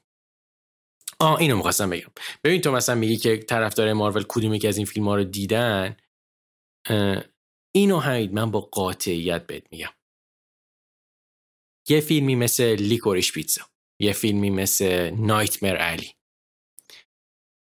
کسایی که خیلی Spider-Man رو دوست داشتن و کلا طرفدار دنیای Marvel Universe ن. کلا فیلم های superhero ی زیاد نگاه می‌کنن و خیلی علاقه به art house ندارن. اصلا راه دور نریم. Power of Dog ی که احتمالا بیشترین اسکار رو امسال بگیره تو واقعا فکر می‌کنی که Power of Dog رو ببینن؟ reaction مثبتی خواهند داشت نسبت به اون فیلم؟ نه. کاملا موافقم. نه آره. در کل مثلا فکر می‌کنم top 5 من اصلا نیست توی چیز. بهترین فیلم های اسکار امسال. خیلی سلیقه ای هستش اصلا کلا من مثلا یه فیلم های خیلی حال می‌کنم. که اصلا مثلا Green Knight Memoria این فیلم هایی بودن که من بیشتر همه امسال مثلا باشون ارتباط برقرار کردم. اصلا دیگه یه دونه نامزدی هم اینجا نه. من چیزی که از همه بیشتر ناراحت شدم همین Green Knight من دلم می‌خواست Green Knight حداقل مثلا توی best cinematography باشه best production design باشه. توی اونا حتی آره. نامزد نشد. چون تا به امروز حالا به این قسمت می‌رسیم فیلم های مورد علاقه از سال گذشته. ولی تا به امروز Green Knight بهترین فیلم بود که من ده سال پیش دیدم. حتی از نایتمر علیبی بهتر بود برات. آره من گرین نایت رو خیلی دوست داشتم. منتظرم لیکوریش پیتزا بیادش که مقام اول مشخص کنه که چجوری حد می‌زنم لیکوریش پیتزا اینقدر دیر میاد که احتمالا دیگه ما دیگه بیخیال 2021 میشیم اون موقع. دیگه باید قبول بکنیم آره، که فکر کنم آره. یه چند وقت دیگه. ببین ما همیشه بعد از اسکار فیلم های مورد علاقه خودمون رو میریم بعد از اسکار می‌بینیم دیگه. حالا در صورت هر فیلمی اومده بود نیومده بود دیگه صحبت می‌کنیم اوکی. آره. فکر خوبیه. آره اینم از اسکار سال دیگه می‌تونیم ببندیم آره؟ آره دیگه. این قسمت رو می‌تونیم ببندیم. و فیلم های هفته بعد رو ببینید بالن فیلم های مورد علاقه از سودربرگ رو میگیم. شما بیاید فیلم های مورد علاقتون از سودربرگ رو بگید در مورد اسکار نظراتتون رو بگید. فکر کنید کیا می‌برن دوست دارید کیا ببرن. فکر کنید کجا نابه حقی شده. راجع به بحثایی که ما کردیم شما هم دخیل بشین توی بخش های کامنت هر جایی که دارید گوش می‌کنید. و اینکه خیلی ممنون که صد قسمت با ما بودین. تحمل کردین و همیشه همینجوری روی رشد دستش پاپ کورن تاک. و خیلی خوشحال کننده است. کامنتاتون کلی ارزش داره برای ما. و دیگه چه بحثی اون دیگه اینکه این قسمت ما اصلا برنامه نداشتیم که بخوایم کامنت ها رو بخونیم. چون اگه می‌خواستیم کامنت ها رو بخونیم خیلی دوباره می‌رفتیم سراغ بحث کردن در مورد فیلم و در مورد چیزایی که اتفاق افتاده بود. ولی حتما کامنت بذارین دوباره خوندن کامنت گفتن اسم شما و نظرات ما دوباره از هفته بعد برمیگرده و یه قسمتیه که به نظر میاد هم شما خیلی دوست دارین هم من و حمید خیلی لذت می‌بریم ازش و حتما این قضیه رو دوباره ادامه میدیم. هفته بعد ما دوباره میایم و از این به بعد قسمت های ما سه رقمی دیگه. آره. هفته بعد 101 رو داریم. 101 سگ خالدار. اوکی بریم دیگه. دم شما گرم تا قسمت بعد. خدا نگهدار. مرسی. هفته بعد دوباره میایم. مراقب خودتون باشین. خدافظ